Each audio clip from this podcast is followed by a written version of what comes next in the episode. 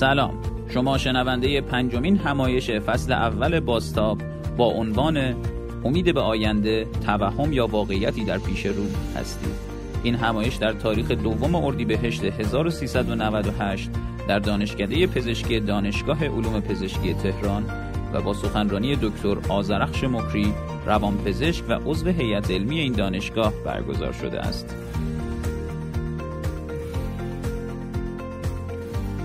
گروه آموزشی باستاب برای توانمندسازی دانشجویان و دانشگاهیان کشور اقدام به برگزاری رویدادهای آموزشی در حوزه‌هایی مثل مهارت‌های لیدرشپ، مهارت‌های حل مسئله و مهارت‌های رشد فردی می‌کنه. در مجموع این مهارت‌ها با عنوان مهارت‌های مورد نیاز آینده یا Future Skills شناخته میشن و به ما کمک می‌کنن تا در آینده تحصیلی و شغلی خودمون موفقتر باشیم و به افراد تاثیرگذارتری تبدیل بشیم.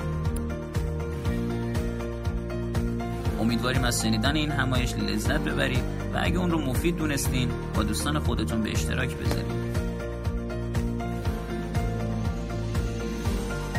برای ارتباط با ما هم می‌تونین به کانال تلگرام ما به آیدی باستاپ ایژوکیشن یا سایت ما به آدرس www.baztab.education یا صفحه اینستاگرام ما به آدرس bastop.education مراجعه کنید.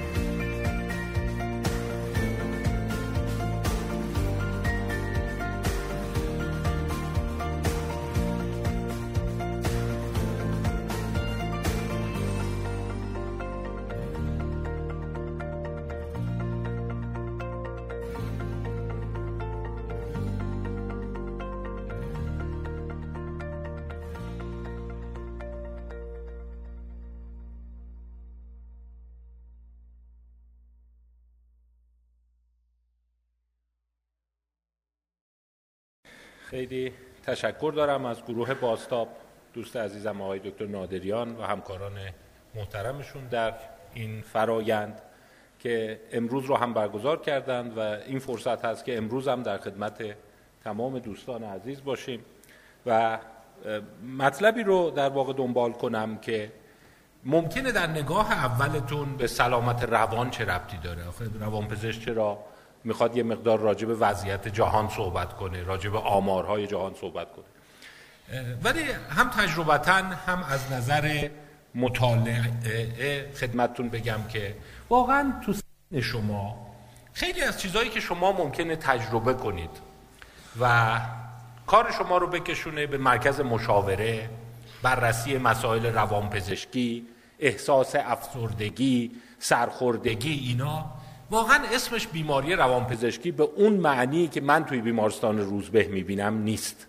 من مرتب می‌بینم دانشجویان انترنها سوالاتی مطرح می‌کنن و چون اونجا یه سری درسایی هم می‌گیرن به نام اختلالات استرابی افسردگی اختلال شخصیت سریع میان اینجوری برداشت می‌کنن که ببین من افسردم مثلا من همش فکر می‌کنم که چرا من با درس بخونم؟ من چرا ازم به دنیا اومدم؟ این دنیا چه فایده ای داشت؟ چقدر ما بدشانسیم؟ چرا باید تو این مقطع به دنیا می اومدیم؟ آخه دنیا وقتی اینقدر در و پر از جنایت پر از فساد پر از نابرابری شما مگه تلویزیون نگاه نمی کنی؟ مگه اخبار گوش نمیدی آقا واقعا من چه امیدی به آینده داشته باشم؟ من برای چی باید درس بخونم؟ و این رو حس می‌کنن که شاید یه بخشیش افسردگی باشه یا واقعا علاج نداشته باشه. میگن این دنیایی که ما توش داریم زندگی می‌کنیم آخه شما واقعا واقعیت ها رو نمی‌بینی. این همه بدبختی هست. و این جملات رو زیاد میشنویم که واقعا هدف از به دنیا اومدنمون چی بود؟ حتی من دیدم. اینو به قول میگن دیدن که میگم ها. که مثلا پدر مادر رو سرزنش می‌کنن. میگن حالا مثلا چه چیزی داشت ما رو به دنیا آوردین؟ اونم مثلا تو این دنیایی که این همه گرفتاری داریم.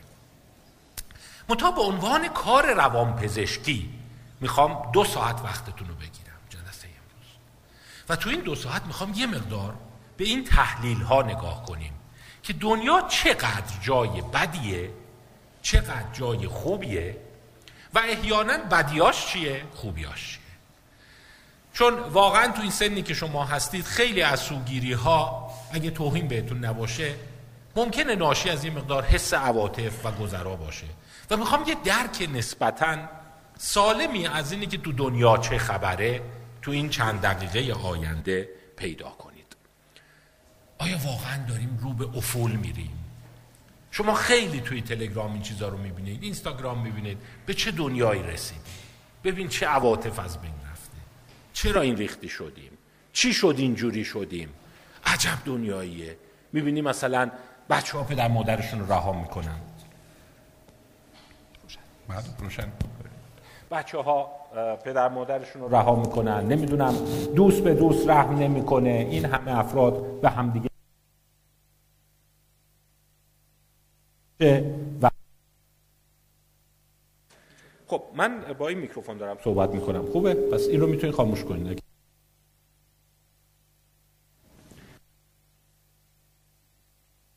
توی سالن میاد نه؟ صدا نمیاد؟ الان الان چطور؟ خوبه؟ خیلی خوب. بیاین به یک سری آمار ناراحت کننده نگاه کنیم. تو هر دقیقه اینا رو اگر دانشجوی پزشکی هستید شاید براتون اهمیت داشته باشه این آمار این رو مال اکو اینه ببخشید. اینو میشه اینو قطعش کنم؟ می‌خوای من اصلا درش بیارم. چون رزونانس می‌کنه. بله. از آمپلاگش کردم. خب ببینید تو همین چند دقیقه که ما اینجا نشستیم تو هر دقیقه هفت نفر از میمیرند.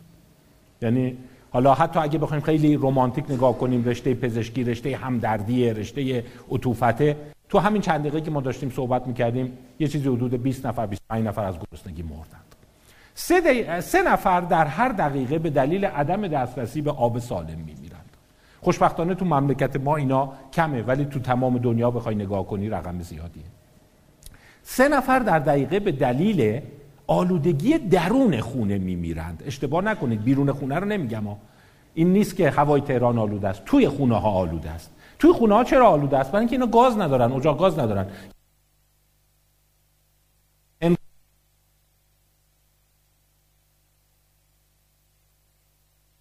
بچه کوچیک ذات‌الریه می‌گیره پنومونی می‌گیره اون بزرگترها آنفیزم می‌گیرن COPD می‌گیرن و expire میشن و مالاریا هم که تو هر دقیقه دو نفر رو می‌کشه شما همین چهار تا مجرم اصلی رو نگاه کنید جمع بزنید 15 تا در دقیقه ما داریم تلفات تو کل بشریت میدیم یا این صحنه ها رو شما زیاد می‌بینید من فکر کنم هر جا دردناک براتون پیامش میاد توی تلگرام اینستاگرام اینترنت باز می‌کنی واقعا صحنه های بچه کودکان فقیر و محروم و لعنت میفرستید به باعث و بانیش.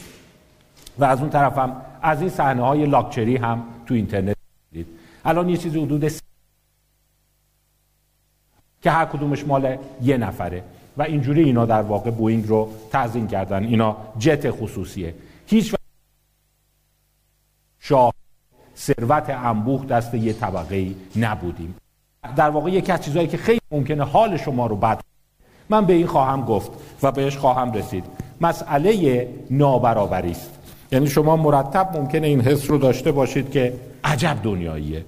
و خودمونیم. یکی از چیزهایی که امیدوارم تو جلسات بعد راجع بهش صحبت کنم. اون حس دردناک ما این بهتره ها. بس خاموش کنید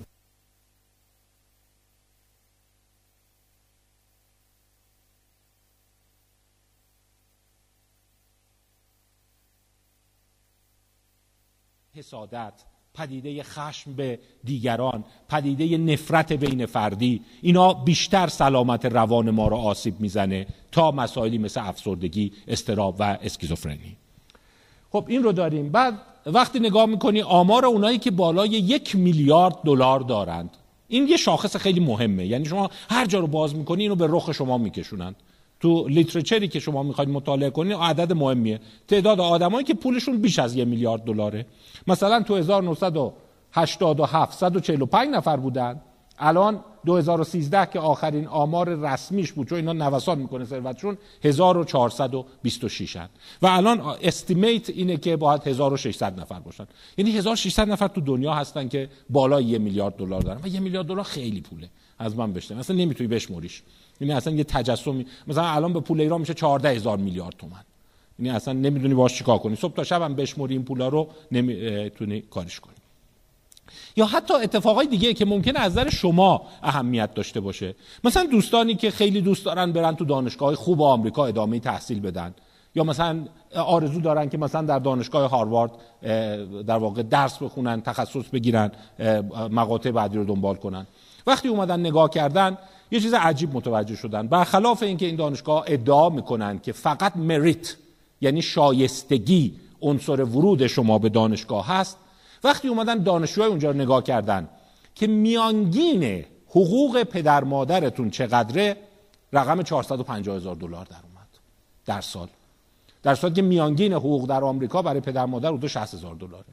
یعنی فقط دو درصد تاپ اقتصادی اون وضع رو دارن که هاروارد میرن. حالا چند نفر شما می‌بینی که قبول شدن و میگی آره از فلان دانشگاه از شریف پذیرش گرفت از دانشگاه تهران رفت. ولی اکثریت اونایی که تو این دانشگاه هستن بچه پول دارن. هیچ تعارفی نداریم. یه ذره دردناکه ولی حالا آمارا رو نگاه خواهی کرد این خیلی پیچیده تر میشه. یعنی یه معنی داره درسته که میگن امتحانات ورودی داره رزومه شما مقالاتتون تعیین می‌کنه ولی وقتی اومدن نگاه کردن خیلی خودمونی گفتن آره. ولی به شرطی که پولدارم باشی. یعنی پولدار نباشی به اون بالاها نمی‌رسی. و 450 هزار دلار در سال حقوق خیلی زیادیه. اینم باز نگاه کن یعنی بچه پولدارا میرن اونجا. یا این هرم معروفی که کردیت سوئیس هر سال چاپ می‌کنه. یه ذره خستتون می‌کنه ولی فکر می‌کنم و از من بشنوید برای یک دانشجو برای یک تحصیل کرده یه ایده از این عددها داشتن خیلی مهمه. هر عددی رو قبول نکنید. عددهای معتبر رو قبول کنید و دیمی به این مسائل نگاه نکنید. اینجا رو که نگاه می‌کنید این درصدها جمعیت دنیاست. و این رو که نگاه می‌کنید ثروت دنیاست. ببینید 63 و 9 دهم درصد جمعیت دنیا درآمدشون زیر سالانه ده هزار دلاره. متاسفانه ما هم اینجا نوسان می‌کنیم ما ایرانیا و این ده هزاره لعنتی یک فانکشنی داره بعدا براش اون خواهم گفت. یعنی اونایی که این پایینن یه ذره با این جای هرم از ذره تمایلات و رفتار و اینا فرق دارن. و اینا چقدر ثروت دنیا رو دارند یک ممیز 9 درصد ثروت دنیا رو دارن. یعنی 64 درصد مردم دنیا یک ممیز 9 درصد ثروت دنیا رو دارن. جمعا 6 تریلیون دلار دارند این بالا رو نگاه کنید. 8 دهم درصد یعنی 42 میلیون نفر در دنیا بیش از یه میلیون دلار دارند. حالا اگه این تو کسی هست بالا یه میلیون دلار داره واقعا خوش حالش. یعنی باید 14 و نیم میلیارد تومن الان داشته باشی. تکی ها نه خانوادگی. و شما اون موقع جز 18 درصد دنیا میشید. این عده در مجموع 44 یا شما بگید تقریبا 45 درصد ثروت دنیا رو در اختیار دارند. یه ذره با پایین جمع بزنیم. اونایی که بین 100 هزار دلار تا یه میلیون دلار دارن. یعنی اینجا میشه بالای 100 هزار دلار. تو این جمع دیگه افرادی خواهند بود که بالای 100 هزار دلار پول دارن. و این یه تیکه میشه 10 درصد تاپ دنیا. 10 درصد تاپ دنیا ببینید یه چیزی حدود 80 درصد ثروت دنیا رو دارند. این شاخص به تنهایی حالا خواهیم دید بسیاری از مسائل سلامت روان شما رو روشن می‌کنه. یعنی مشخص می‌کنه چقدر شادین چقدر از زندگی لذت می‌برید. چون ما یه سشنی هم خواهیم داشت احساس خوشبختی در زندگی. و این معمایی که آیا خوشبختی با پول ارتباط داره یا نه. یه جوابش اینه که داره. و این ناحیه هرم واقعا احساس خوشبختی بیشتری می‌کنن. و اینا ده درصدن. ده درصد جمعیت دنیا یه چیزی حدود 80 درصد ثروت دنیا رو داره. پس تو دنیای بدی زندگی می‌کنیم. و میانگین ایرانیا اینجان یعنی ببینیم تو هرم جایی خیلی بالایی نیستیم و متاسفانه خیلی از چیزهایی که رنج می‌بریم از اینه. اینم باز همون هرمه که اون نوک هرمه که بزرگترش کردیم. یعنی اون 42 میلیون نفر رو. اون 42 میلیون نفر رو که نگاه می‌کنید 37 میلیونشون بین یک تا 5 میلیون دلار دارن و اون نوک هرم یه چیزی حدود 150 هزار نفر هستن که بالای 50 میلیون دلار دارن. و اونجا دیدین که 1500 نفر هم تقریبا بالای یک میلیارد دلار دارن. و دیگه اصلا سبک زندگی. بسیاری از صفتهای شما توسط این هرم دیکته میشه. حالا چه جوری و طی تاریخ چه اثراتی رو شما خواهد داشت؟ کیا میرن بالا کیا میان پایین؟ می‌خوایم امروز یه ذره صحبت کنیم. میگم ارتباطش رو با سلامت روان خواهید دید. باز یه شاخص دیگه ای که خیلی تو دنیا مطرحه همونیه که همون که گفتم دیگه ده درصد اول دنیا چقدر از ثروت رو دارند. شما اگر کل دنیا رو نگاه کنید ده درصد اول دنیا حدود 85 درصد جهان ثروت رو دارند و این تفاوت این کشور هاست. این تفاوت رو نگاه کنید. روسیه، هند، برزیل، آمریکا، آلمان، چین، کانادا، انگلستان، ایتالیا، فرانسه و ژاپن. همین محور رو که شما نگاه کنید یه چیز عجیب خواهید دید. هرچی میری این ور محور سلامت روان و شادابی ملت ها بیشتر میشه. یعنی به تنهایی همین میگه نه داستان فرهنگ نه داستان نمی‌دونم مرد سالاری زن سالاری اینا همه اینا تو دل این قضیه حل میشه. ژاپنی ها سلامت روان بالا سوء مصرف خیلی کم مواد کمتر قتل کمتر جنایت. و همینجا که می‌رسید این کشورها یه مقدار مشکل دار میشن آمریکا و روسیه. حالا من اینجا می‌خوام بگم من رو واقعا فردی ممکن شما قبول کنید از من یا نکنید. ولی سعی کردم واقعا بیطرفانه بگم. نه آمریکا ستیز باشم که صبح تا شب شما از صدا و سیما میشنوید. نه آمریکا پرست که همه چیزش خوبه. ببینید این اینجا قرار گرفته. یعنی نسبتا توی کشورهای مرفه جای خوبی نیست و ده درصد اول آمریکا 75 درصد ثروت رو دارند. و ببینید از سال 2007 حتی بدتر شده. یعنی جهان به سمت نابرابری بیشتر داره میره. حالا اینا اهمیتش چیه؟ یه ذره صبر کنید خواهید دید. یه ذره بهتون نوید بدم چیزای جالبی خواهید شنید. یه کتابی هست این رو توصیه نمی کنم بخونید. من کتابایی که توصیه می‌کنم بخونید و ستاره زدم اینجا باعث دارم. جان گری نوشته Straw Dogs. این تو کتاب از اولش تا آخرش اومده فوش و بد و بیرا به بشریت داده. بشریت نابرابره بشریت پسته بشریت عاطفه نداره و آخرش هم وصلش کرده به داروینیزم. گفته ما با میمونا خیلی فرق نداریم با سنگ می‌زنیم تو کله هم و همچین رفت و عطوفت و این چیزایی که میگیم اینا داستانه. حالا چرا این کتاب رو براتون معرفی می‌کنم؟ و توصیه می‌کنم نخونید چون خیلی دیپرس میشید. مثلا چقدر قتل است چقدر این شرکت ها دست یه اقلیتی هن. بعد اون اقلیت چجور دارن پولشون رو حیف و میل می‌کنن؟ شما ممکنه به یه چیزی خیلی حسرت می‌خوری تو عمرت بهش هم نمی‌رسی. اون تو یه روز مثلا از بین می‌بره و خیلی ساده. و مثالاش زیاده. شما مثلا همین زندگی پاریس هیلتون رو بخوای نگاه کنی فقط تا شب میشینی بهش فوش میدی. آخه این همه پول داری بعد پولاتو صرف نمی‌دونم این چه کارایی می‌کنی. و متأ این کتاب چرا جالبه؟ برای اینکه نویسندش جان گری. پا میشه میره دادگاه از خود نویسنده شکایت می‌کنه یعنی خودش. میگه من تروماتیزه شدم وقتی این کتاب خوندم. این خیلی به من توهین شده. یعنی من این قدم پست نیستم. البته شوافش بوده دیگه برای اینکه کتابش فروش بره. و بعد دادگاه هم خیلی جالبه پروسه رو قشنگ دنبال کرده بعد آخر سر نتیجه دادن که آدم نمی‌تونه از خودش به خاطر توهین در واقع شکایت کنه. من به خودم توهین کردم شکایت کنم و سو کنم نویسنده. گفتن نمیشه. و جالب اون پروسه رو انگلیس دنبال کرده. یعنی خیلی قشنگ قاضی نشسته وکیل نشسته جوری نشسته گفتن نه نمیشه. شما خودت نمی‌تونی از خودت شکایت کنی که به خودم توهین شده. ولی شوافش بوده برای اینکه بگه اینقدر فاجعه است. بشریت. حالا می‌خوایم ببینیم این چیزهای اولو که گفتم یه ذره به قول معروف سیاه نمایی شروع کنیم منصفانه محورها رو نگاه کردن. شما اکثریت در سن جوانی هستید و می‌خوام یک دید منصفانه که به نظر من خوشبینانه به جهانه پیدا کنید. تک تک این شاخص ها رو یه ذره نگاه کنیم. امیدوارم اگر دیدگاه منفی دارید یه مقداری اصلاح بشه. به خصوص برای پزشکا این مهمه چون شما یه جوری با مسئله انسانیت مرتبطید. بیایم از امید به زندگی و سلامت عمومی شروع کنیم.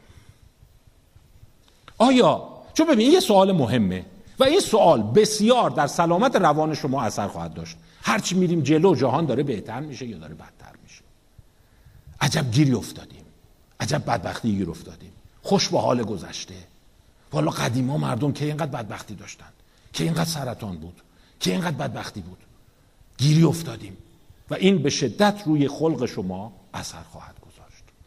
بیایم سلامت عمومی رو شروع کنیم. امید به زندگی.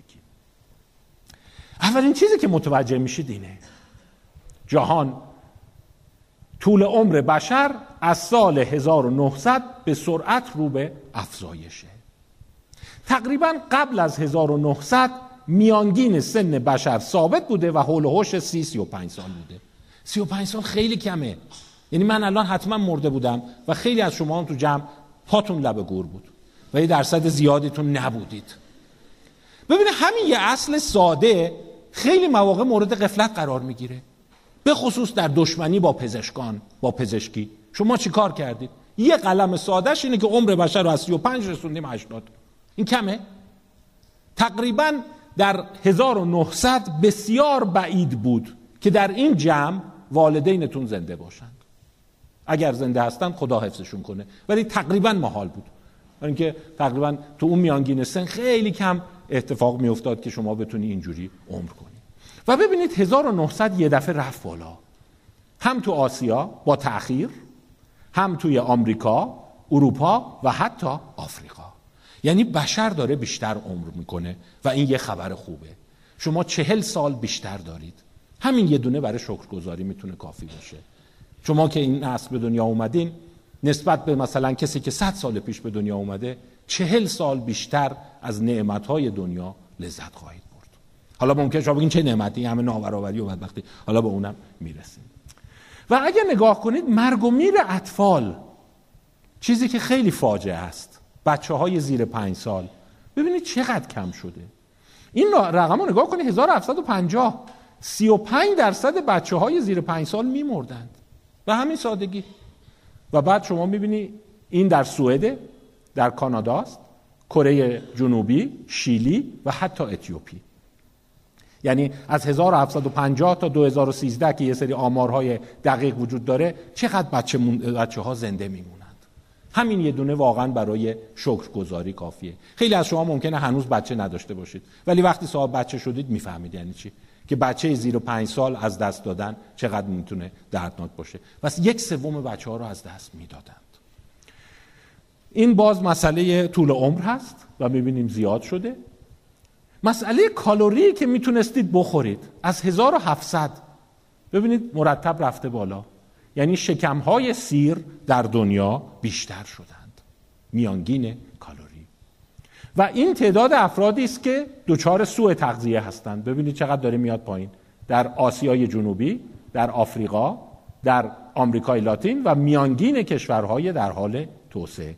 از 35 درصد که دچار سوء تغذیه بودند الان رسیده به یه چیزی حدود 10 درصد. از کی؟ فقط از 1970 پس این یه نوع واکسن هم می‌خوام به شما بزنم. خیلی گوش به اونایی که بوغ ناامیدی به بشریت میدن ندید. خطرناکند. گولتون می‌زنند که داریم بدبخت میشیم و راه غلط رفتیم و بشریت نمی‌دونم به تباهی داره میرو نه اتفاقا داره به سلامت میره جلو. ممکن شما بگین پس آخه ما این همه گرسنه می‌بینیم تلویزیون نشون میده به اون می‌رسیم. اینا یک سری احساسهای روانی هست. این مرگ بر اثر قحطیه. ببینید مرگ بر اثر قحطی هم یک کاهش داشته. هنوزم یه عده بر اثر قحطی میمیرن. ولی حسابش کنیم با 150 سال پیش چقدر این شیوش اومده پایین. و یک کتابی که تا اینجا براتون توصیه می‌کنم من چون پیشنهادم اینه که سرکار خانم دکتر پاسالار هم تشریف دارن که ما می‌تونیم شاید یک سری بوک کلاب را بندازیم. کتابخانی بین دانشجوها. یک کمیته دانشجویی باشه که بعضی کتاب ها رو با هم بخونن. ما راجع به سلامت روان این کار رو کردیم نه چی بدی نمیده. افراد جمع میشن کتاب ها رو می‌خونن با هم مرور می‌کنن. و من چند تا کتاب معرفی خواهم کرد. یکی از کتاب های خوب اینه. The Greatest Benefit to Mankind بزرگترین سود به بشریت. و این واقعا یک دفاع خیلی قشنگی از پزشکی مدرنه.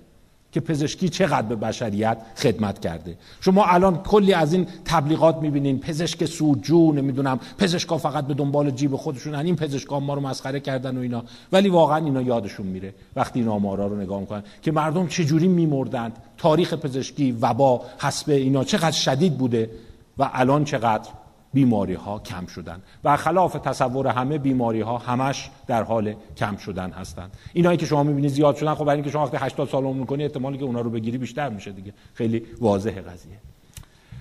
اینقدر داستان پزشکی و سلامت بشر پررنگ شد که یکی برمیداره همچین کتابی می‌نویسه. تا اون و پارادوکس پیشرفت. میگه آخه بشر اینقدر میمونه نمیمیره. خب کره زمین پر میشه. یعنی مردن بشر مردن بچه ها شاید یه موهبت بود. یعنی داریم جامون تنگ میشه دیگه. هی جمعیت زیاد میشه زیاد میشه زیاد میشه زیاد میشه. بعد از یه مدت ما می‌خوایم چجوری این دنیای پر رو تغذیه کنیم. و حتی پیشنهاد پیشنهاد که نه. یعنی می‌گفت راستشو بخواین نبود تا اون یه مقدار worrisome ه وقتی مردم نمیمیرن از بیماری ها حتی چند کتاب بود. اینا جز masterpiece های زمانی است که من به دنیا اومدم. 1968 مثلا Asian Drama کتابی که در واقع میردال نوشته برنده اقتصاد جایزه نوبل در اقتصاد. یا حتی از اون افراطی تر بمب جمعیت پاول ارلیش نوشته. اونم 1968 و این اینا اینو می‌گفتن. پزشکی که رفت جلو مردم نمیمیرن جمعیت که زیاد شد اون موقع هممون فقر و بدبختی می‌گیریم. و تو هر دو کتاب پیش بینی کرده بودن که سال 2000 جنگ های شدیدی خواهد بود. سر گرسنگی. انبوه افرادی که گرسنه خواهند بود و به دلیل اینکه بیماری ها کنترل میشن واکسیناسیون موفقه نمیمیرند. حتی شرط میبندن. یک شرط معروف تاریخی هست که این ارلیش نویسنده اون کتاب با فردی به نام سیمون میبنده و معتقده که اگه ده سال بعد ندیدی بیمارا شروع کردن مردم حمله کردن به سیرها گرسنه ها حمله کنند من اینقدر پول بهت میدم. و مسلمه که شرط رو باخت. و وقتی اومدن دیدن اتفاقا قیمت غذا و قیمت خیلی از چیزها بالا نرفت. تا حتی همین اواخر این خانم نینا فدروف مشاور جورج بوش پسر این متخصص ژنتیکه و یک بیولوژیست برجسته است. و اون میگفتش که نه من هر جور حساب می‌کنم جمعیت جهان منفجر میشه و گرسنگی همه رو خواهد گرفت. و هیچ راهی نداریم. حتی زمینی به بش می‌گفت یه جوری باید جمعیت دنیا رو کنترل کنی کنترل نکنی این تهدید آمریکاست. تروریسم نیست چیزهای دیگه است. و این در واقع پزشک و متخصص ژنتیک برجسته ای بود. آدم همچین آمی, آمی نبود. ولی اتفاقای خوبی افتاد. مثلا چیزی به نام انقلاب سبز در کشاورزی. مثلا اینجا رو نگاه کنید. از 1961 که بشر نگران جمعیت شد تا سال 2009 یک برهه حدوداً 50 ساله. میزان مراتع و زمین های کشاورزی دوازده درصد افزایش پیدا کرد. زمین های زیر کشت. ولی به دلیل علم به دلیل مهندسی ژنتیک به دلیل همین غذاهای ارگانیک که شما مرتب مسخرش می‌کنن توی لیترچر تولید 300 درصد رفت بالا. سه برابر شد. و عملا تولید غذایی کره زمین به حدی رسید که اگه درست توضیح بشه گرسنه ای نخواهیم داشت پس برخلاف اون پیش بینی های بدبینانه که بشریت با قحطی مواجه خواهد شد این قضیه اتفاق نیفتاد و تولید مواد غذایی زد جلو از جمعیت. یه اتفاق دیگه افتاد. این اتفاق برای کشور ما هم حائز اهمیته. برخلاف تصور دیدن بدون اینی که حتی سیاست های رسمی باشه. این یکی از اون تصورهاییه که تو ذهن هست که سیاست رسمی است که جمعیت کم میشه. دیدن خود جمعیت شروع کرد کنترل شدن. این یه مسائل روانی داره. وقتی انسان ها به سیری رسیدند مرگ و میر اطفال کم شد فرزند آوری هم برخلاف تصور کمتر شد. همه فکر کردن باید بیشتر شه. ولی دیدن خانوم ها تمایلشون به فرزند آوری کمتر شده. این اسلاید چی نشون میده؟ شما یه شاخص رو در نظر بگیرید. داشتن بالای 6 تا فرزند شاخص دوم داشتن زیر سه تا فرزند. زمانی که طول می‌کشه که یک خانواده یا یک خانم از شیش فرزندی به زیر سه فرزندی برسه. یعنی تعداد بچه هاش کمتر بشه. انگلستان رو نگاه کنید. از 1815 تا 1910 طول کشید و در 1910 میانگین فرزندان شد سه تا. لهستان 1870 1960 90 سال طول کشید. آمریکا یونان مالزی آفریقای جنوبی ترکیه کاستاریکا برزیل کلمبیا و جالبه برنده این مسابقه رو نگاه کنید. آره. یعنی ایران سریع ترین کشوری بود که تعداد فرزند آوری از 6 فرزند به زیر سه فرزند رسید. یعنی مثل ترمز گرفتن شما در نظر بگیر دیگه. ترمز تو تعداد بچه ها و مثلا انگلستان این ترمز رو گرفت. 95 سال طول کشید. خط ترمز رو ببینید چقدر طولانیه. و این از اون ترمزای چیز بود. تا گرفت وایساد. ظرف ده سال دیدن میانگین فرزندها. 6 تاست. الان شده زیر سه تا. و این جالبه. وقتی شما کشورها رو نگاه می‌کنید تقریبا هیچ الگویی نیست. یعنی نه تقصیر سیاست های نمی‌دونم کنتراسپشنه نه تقصیر جنگ نه کپونه نه هیچی نیست. مثل که یه ترند جهانیه. و برخلاف تصور این جمله معروفی است که میگن. میگن وقتی بهداشت رشد می‌کنه درآمد میره بالا تعداد فرزندها کنترل میشن. و اون وحشتی که جمعیت همینجور میره بالا تقریبا نیستی الان خوب نشون نمیده. من روی دسکتاپ بهتر می‌بینم. اینجا میاد پایین. یعنی جمعیت بشر در 2050 پیک می‌زنه و بعد از اون روی حدود بین 7 تا 8 میلیون میلیارد ثابت میمونه. پس اون وحشت جمعیتی که ما داشتیم تو تمام دنیا داره به نوعی کنترل میشه. و این یکی از معماهای روانشناسی هم هست. چون شما ممکنه اصولا اینجوری فکر کنی که خب وقتی مردم درآمدشون بیشتره بهداشت بیشتره خب باید بیشتر بچه بیارن نسلشون زیاد شه دیگه. ولی به نظر میاد این کارو نمی‌کنن. و ربطی هم به ایران نداره. تمام دنیا این الگو رو داشتن. پس این جمله هم که میان میگن تقصیر نمی‌دونم ایرانیاست خیلی دنیا پرست شدن نمی‌دونم ایرانیا تنبل شدن ایرانیا نمی‌دونم هی فکر می‌کنن باید یه دونه بچه داشته باشن روند جهانیه. این حالا خودش یه بحث جدا داره که چگونه میشه که انگیزه داشتن فرزند توی انسان ها شکل می‌گیره و چند تا می‌خوان کجا بسته براشون در واقع یه پدیده جداست. ولی ترندش رو شما ببینید. پس بحران سلامت طول عمر و جمعیت یک پیام خوبه. اما شما ممکنه بحران دوم رو بگید. درست جمعیت داره زیاد میشه. خشونت رو چی میگی؟ این همه جنگ هست. شما این داعش رو فراموش کردی؟ سوریه دیدی چی جوری شد؟ تا تلویزیون رو باز می‌کنی بم منفجر شده. بعد روز تو سریلانکا دیویس نفر کشته شدند. چندی پیش تو نیوزلند پنجاه نفر کشته شدند. دنیا خیلی ناامنه. این رو چی میگی دیگه؟ خب بیایم اینجا هم دوباره دنبال فکت ها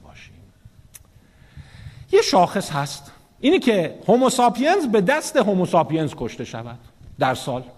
این فکر کنم تعریفش خیلی واضحه دیگه. شما هوموساپینزین بعد اگه شما یکی رو بکشین اون میشه یه مثبت یه دونه شاخص میره. و این رو هم معمولا در صد هزار اندازه گیری می‌کنند. مرگ در صد هزار. وقتی شما شاخص جهانیش رو نگاه می‌کنی به سرعت رو به کاهشه. فقط اینجا رو حواستون باشه. اینا نگاه کنید لوگاریتمیه. یک ده صد. حالا قسمت های مختلف رو نگاه کنید. انگلستان اسکاندیناوی هلند آلمان ایتالیا. در سال 1300 میزان کشته شدن به دست هم نوع 100 در صد هزار در سال بوده. الان تقریبا زیر یک در صد هزار در ساله. این شامل جنگ و سربریدن و اعدام و همه عجیبه. می‌بینید داره میاد پایین. کل اروپای غربی داره میاد پایین. ممکنه یه عده بگن اصر طلایی. این اصر طلایی یه ذره منو نگران می‌کنه.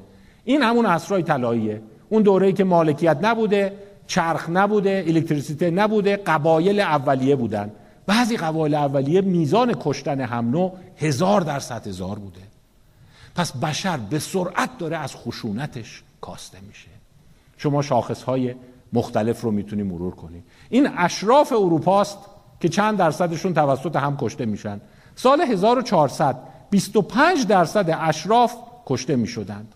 در صورتی که تا 1800 که اشراف وجود داشتن میاد زیر 5 درصد.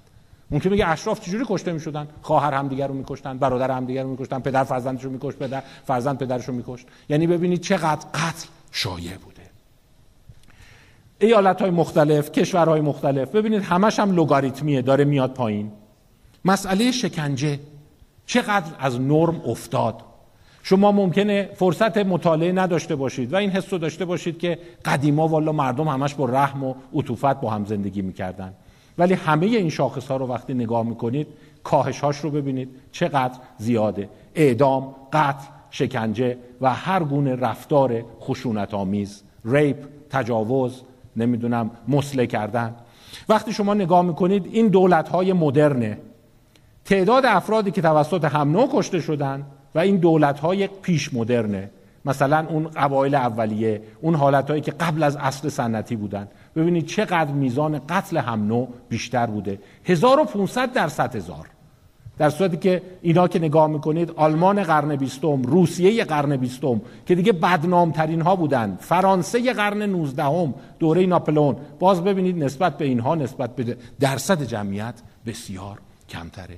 حتی وقتی دو جنگ معروف رو به رخ شما میکشونند ببینید در میان اون ده قتال اول بشری نیست. از نظر درصدی که کشته شدند. خب اینا همش هست. و وقتی شما تابلوهای قدیم رو نگاه می‌کنید این practice ها واقعا نرم بوده. یعنی اینجوری همدیگر رو تیکه پاره کردن بریدن مسله کردن شکنجه کردن. فقط برای اینکه چند تا چیز یادتون بمونه من اینا رو به عنوان تنز نیست تنز تلخ تاریخیه. همتون از اینا میل می‌کنید. کرواسانت هیچ فکر کردین چرا اسمش کرواسانته یعنی هلال. اینو مسیحی ها درست کرده بودن حرس مسلمان ها رو درارن تو جنگ های صلیبی. و نونا رو اینجوری درست می‌کردن. این چند تا کاربرد داشت. یکی که مثلا می‌رفتن جلو مسلمان این گاز می‌زدن. اونها هم عصبی می‌شدن میومدن حمله کنن بعد جنگ می‌شد کشته می‌شدن. یعنی سر کرواسان یه عده کشته می‌شدن. به همین سادگی. یا این یکی رو نگاش کنید. کاپوچینو. این اونوری بود. مسلمانان قهوه میخوردن. شما قهوه ترک شنیدین. بعد تو جنگ های صلیبی اون قرون وسطا مسیحا مثل خیلی چیز خوشمزه ما هم می‌خوایم بخوریم. بعد تا می‌رفتن میخوردن خودشون اینا رو گردن می‌زدن. که شما داری ادای کفار یعنی مسلمانان رو در میاری. یعنی شما سر خوردن قهوه کشته می‌شدی. حالا الان میگی مثلا مردم مشروب قانون که شلاقشون بزنن. یه قهوه که میخوردی گردن تو می‌زدن. بعد مسیحا دیدن خب نمیشه. ما خیلی این نوشیدنی خوبیه. یک کشیشی میاد یه دستکاریایی توش می‌کنه که از در شهری اونا درست بشه. میگه کاپوچین از کشیش میاد. کاپوچین یعنی کشیش. کاپوچینو. که این یعنی قهوه مسیحی شده که بتونی مال دست در واقع دست پخت مسلمانان رو نخوری. یا حتی این یکی رو نگاه کنید. این سوسیس کالباسا. اینا بهش میگن شارکوتری تو کل قرون وسطا رستوران می‌رفتی یا جایی می‌رفتی الان به عنوان اقدوف میگن. میچیدن رو میز یا جلوی افراد میچرخوندن. حتی رایگان هم بود پولی نبود. پول نمی‌دادی بابتش. و بعد ممکن بود که چه, چه مهربانی بوده مثلا. تو میگی بشر بد بوده قرن 13 نه داستان داشته. اینا لابلاش خوکم بود گوشت خوک. و توی اون ناحیه آندلوس جنوب اروپا اینا برای اینکه یهودیا و مسلمان پوشش رو بشناسن نگاه می‌کردن ببینن این چی ور میداره. اگه خوک ور نمیداشت. یا بشقاب خوک مثلا اینجوری می‌کرد یا نه نمی‌کرد. اونجا یه متخصص پیدا می‌شد میبردنش اینقدر میزدنش شلاقش می‌زدن بعدن میکشیدن تا اینکه اعتراف کنه مسلمان یا یهودی تحت پوششه. اگه شما فیلم روح گویا رو دیده باشین تقریبا داستانش همینه. نمی‌دونم کسی دیده این فیلم رو؟ یه ذره قدیمی 2007 یه دختر خانم رفته اونجا نشستن تو دوره اسپانیای زمان قبل از ناپلئون زمان ناپلئون رو نشون میده. یه دیس میارن توش یه ذره خوک هست. اینجوری می‌کنه. همینجوری که می‌کنه فوری میبرنش. اینقدر اینو شکنجهش میدن تا psychotic میشه. تا اعتراف کنه که چرا اینجوری کردی؟ مگه شما مسیحی زاده نیستید؟ نکنه لابلای شما از ادیان دیگه هست. یهودی یا مسلمانایی تحت نفوذ تحت پوشش باشن. به همین سادگی. این همه ما خشونت توی بشریت داشتیم و کاملا نرم بوده. الان شما یه مقداری وقتی بمباران رسانه‌ای میشین حس دارین دنیا دنیا چقدر جای ناامنیه چقدر نجات پرستی هست. شنیدم مثلا اون یارو تو اومده نگاه کرد. این نرم بوده اصلا سرگرمی مردم بوده دوره ای و وقتی شما کاتالوگ ها رو نگاه می‌کنی انواع روش های اعدام مثلا این حتی توی جاما چاپ شده. 1986 که بررسی کرده که مثلا چجوری آدما مصلوب می‌شدن میمردن. دلیل مردن در مصلوب شدن چی بوده؟ یا انواع شکنجه هایی که منوال داشته. مثلا اینجا می‌بینیم می‌خرد می‌کنن چیز دیگه. یا اینجا میشینی روی یک چیز و بعد این تنابا رو می‌برن و این فرو میره تو بدنت. یا اینجا روی چرخ میبندن و بعد می‌زنن دست و پات خورد شه. اینجا اره می‌کردن. و اینا نه تنها برای کشتن بوده سرگرمی بقیه هم بوده. شما الان میشنویم که مردم چون میرن اعدام نگاه می‌کنن. اصلا تا تقریبا قرن 19 هم نرم بوده و اعدام معمولی رو نمی‌رفتن نگاه کنن. چیپس و تخمه نمیخریدن آقا می‌خواد دارش بزنن. از اینا می‌خواستن. که مثلا مراسم اره هست. اینجوری اره می‌کنیم. یا مثلا مراسم اینجا ببین پوست می‌کنن سر می چجوری گوش میبریدن مثلا یک اعدام ساده حدود 4 تا 8 ساعت طول میکشیده. برای که مثلا وسطش اتفاقا آنتراگ مثلا از این چیپس و پفک رد شده که حالا گوشاشو بریدن دماغشو بریدن پوست سرشو کندن و اینا نرم بوده و حتی نوشته هایی هست که تا قرن 18 هم اگه جلاده خوب کارشو انجام نمی‌داده مردم هوش می‌کردن. این چی بود؟ زود مرد. ما می‌خواستیم این مثلا داد و بیداد کنه و ما الان میخندیم به این قضايا مثلا اینو نگاه کن. یه ذره مستجن و چیزم هست دیگه. ببینید ایدهشو گرفتیم چیه دیگه؟ یه دونه مخروط این طرف میشینه روین بعد کم کم این سیما رو شل می‌کنن. این همینجور فرو میره توی آنوسش. و بعد کم کم باز میشه تا طرف خب دیگه خونریزی می‌کنه و اینا. و بعد مثلا دو ساعت طول میکشیده. و بعد این سرگرمی کشتن مردم بوده قتال بوده. حتی اینو نگاه کنید این یکی دیگه همه فکر کنم می‌دونین چیه داستان سیندرلا.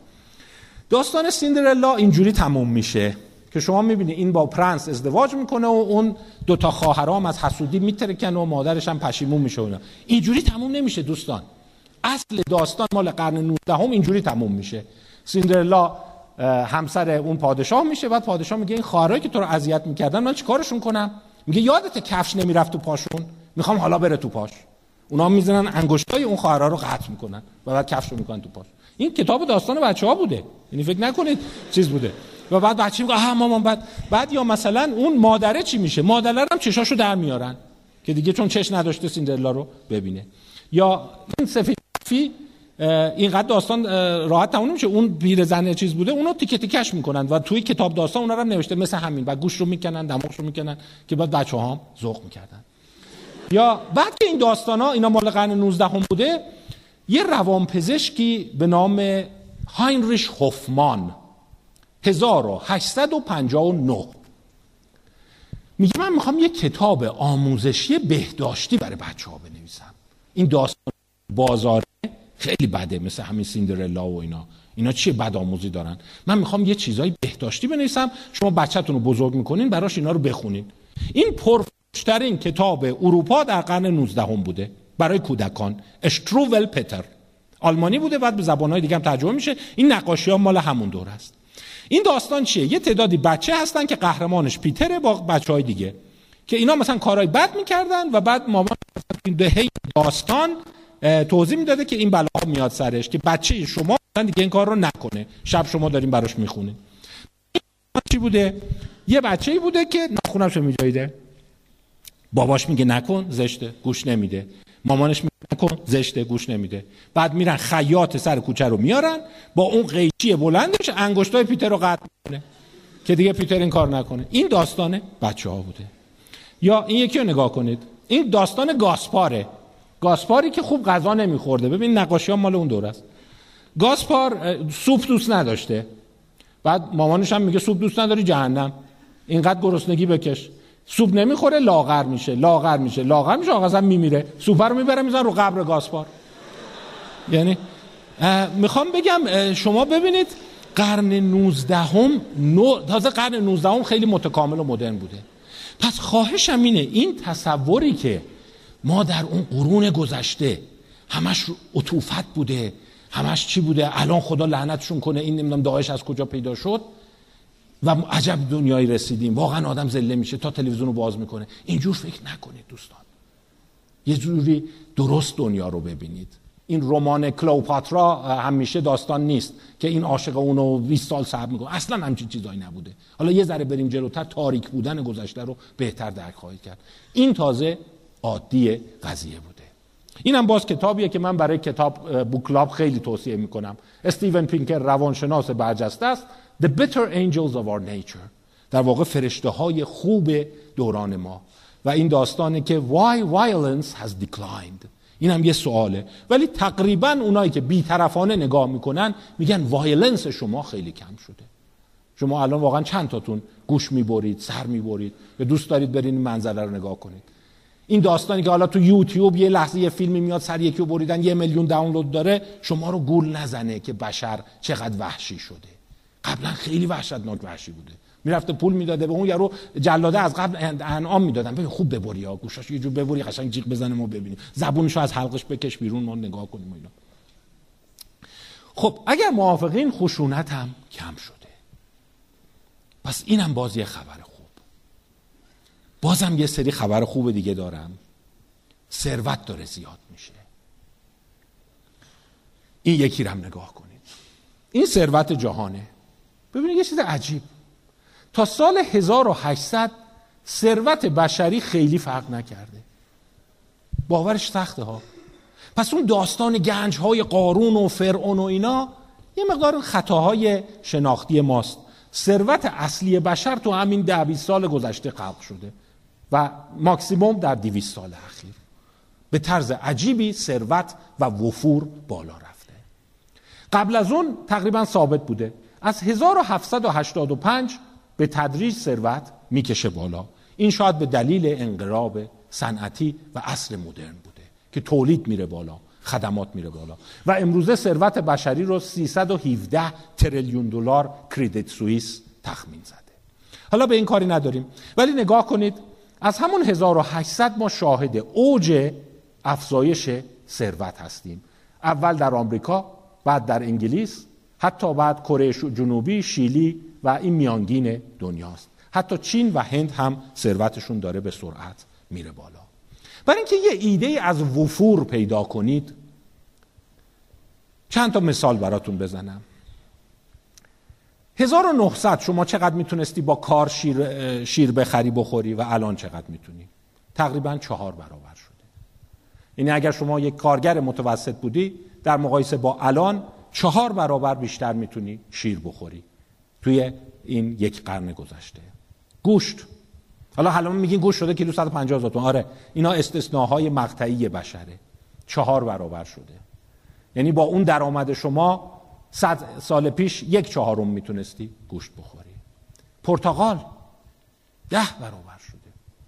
و از همه جالبتر موز. 20 برابر شده. یا مثال های دیگر رو نگاه کن. مثلا هویج.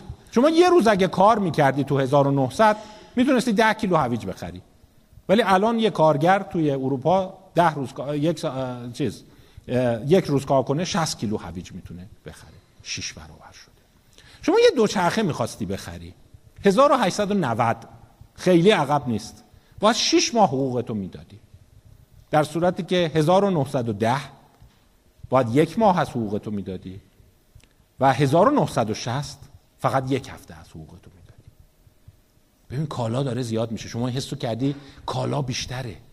حتی با این تورم حتی با این دلار تو خونتون تلویزیون یخچال اینا نسبت به یه نسل قبل خیلی داره بیشتر میشه. این یکی معجزه بشره.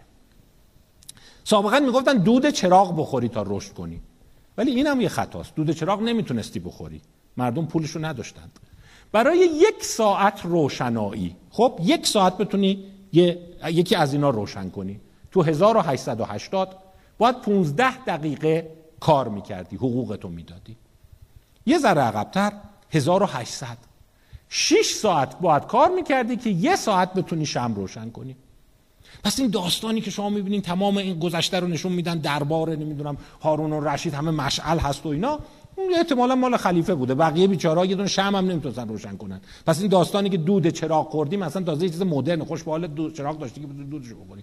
یعنی این نبوده. و حتی میری عقب‌تر. 1750 قبل میلاد. اولین تاریخ ثبت شده. این پیسوزی که روغن پی در واقع توش چربی میریختند. پنجاه ساعت باید کار می‌کردی تا یه ساعت بتونی اینو روشن نگه داری.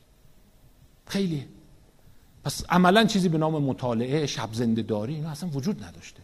یه پدیده کاملا مدرن مال صد سال اخیره. الان نیم ثانیه حقوقتو بدی یک ساعت می‌تونی لامپ روشن نگه داری. چقدر نور زیاد شده. همین یه عنصر ساده رو ما ازش قافلیم صد سال پیش همین روشنایی ساده ای که شما نبوده برام خیلی نمی‌تونستن مطالعه کنن اصلا وقت مطالعه نداشتند و در واقع نبوده. این یکی قشنگه. وقتی میگن یارو فقیره تو آمریکا یعنی داره تو خط فقر زندگی می‌کنه دیدن 99 درصد آمریکایی هایی که در خط فقر زیر خط فقر هستند برق، آب، flushing toilet و یخچال دارند. 95 درصد فقرا تلویزیون دارند. 88 درصد تلفن دارند. 71 درصد ماشین دارند. 70 درصد air condition دارند. پس ببینید چقدر وفور هست که حتی فقیرها هم اینو ندار اینو دارند. این یکی خیلی جالبه توالتی که سیفون داره دیگه. حالا چرا جالبه؟ به این دلیل بهتون میگم. دو ابر پولدار تاریخ آمریکا هنری فورد و از اون قوی تر کورنلیوس واندربیلت کورنلیوس واندربیلت پولدارترین آمریکایی است که آمریکا دیده. یعنی از راکفلر رو اینا هم بیشتر داشته. این سلطان راه‌آهن بوده. سلطان فولاد بوده.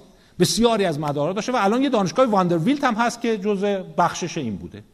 تقریبا میگن اگر زنده بود و به پول امروز حساب کنی 450 میلیارد دلار پول داشته. در صورتی که جف بزوس الان که این یارو بزرگترینه 100 تا داره بیل گیتس 80 تا داره اینا.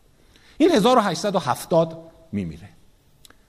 منتها این جالبه. تو لحظه که میمیره یه حسرت داشته که یخچال داشته باشه. کاش یه چیز آب خنک می‌تونستم بخورم. کاش خونم اینقدر گرم نبود. و این توالت اینجوری نبود. بابا سیفونو می‌کشید چیز بود. برای همین شما نگاه کنید. در این عصر شما نسبت به وندربیلت بیشتر رفاه دارید. و این دستاورد رشده. پس هر موقع رفتید توالت سیفون رو که کشیدید. و حس کردید زندگی چقدر سخته. آخه ما چرا اینجا به دنیا آمدیم؟ چرا ما رو به دنیا آوردید سیفون رو که کشیدید کورنلیوس. یعنی یعنی این واقعیتیه. حالا من چرا میگم این رو؟ ببین بزنین این بحث رو براتون بگم. در شرایط بدی هستیم نابرابری بده دشواری هست. ولی مبادا ناامید بشید که داریم راه و غلط میریم. راه خیلی خوب داریم میریم جلو. رو به بهبودی داریم میریم. یعنی اینی که واقعا نابرابر حالا خواهیم دید یه چیزای خیلی بدی هست. ولی شما حساب کنید کی تصور می‌کرد این قول که تقریبا تمام آمریکا رو داشته باشه حسرت چیزای بدیهی رو که امروز بشر بهش رسیده داشته باشه؟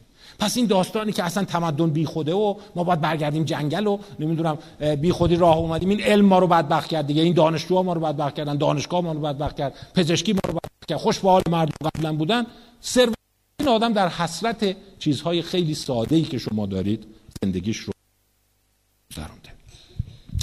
کتاب باز پیشنهاد میدم. این نویسندش بسیار آدم خوشفکری دیاماندیس و یک متخصص واقعا چند پولیمت هست مثل اون صاحب تسلا. کتابی و با اون دوسته ابندنس وفور. برای بوک کلاب خیلی این رو من پیشنهاد میدم. و دیگری The Birth of Plenty. تولد وفور که بشر یه دفعه وفور پیدا کرده. و این یکی The Age of Oversupply. یعنی اینقدر کالا تولید شده که رو دست بشر مونده. پس این هم داریم. یه ذره وفور هست در رفاهیم. حتی با گوشت 150 هزار تومن بازم در رفاهیم. یعنی نسبت به من نمی‌خوام شرایط فعلا رو نمیگم کل دنیا رو دارم میگم. بشریت داره راه رو درست میره. پس این داستانایی که این همه خطا کردیم و اینا رو یه ذره با شک بهش نگاه کنیم. اونایی که به بشریت به دید بد نگاه می‌کنن تا اینجا رو تقریبا قبول دارند. میگه نه اینو قبول داریم. که نمیشه انکار کرد. دیگه اینو انکار کردن به انکار بدیهیاته که پزشکی مدرن علکیه. خوش به حال مردم اون زمان فقط جوشونده میخوردن نمیمردن هم. نه قشنگ میمردن وحشتناک میمردن. یا مردم اون زمان چقدر رفاه داشتن. الان از بس دزد و اختلاسیات شده هیچی برامون نمیمونه. نه. اون زمان واقعا یه نور شم یه ذره گوشت یه ذره نمی‌دونم پرتقال و اینا برای خیلیا یک فانتزی بوده. اما این نابرابری رو چی میگی؟ اینجا یه ذره بحث جدی میشه و اینجا دیگه شما ممکنه اینقدر راحت با من جلو نیایید که نابرابری جهان رو چی میگی.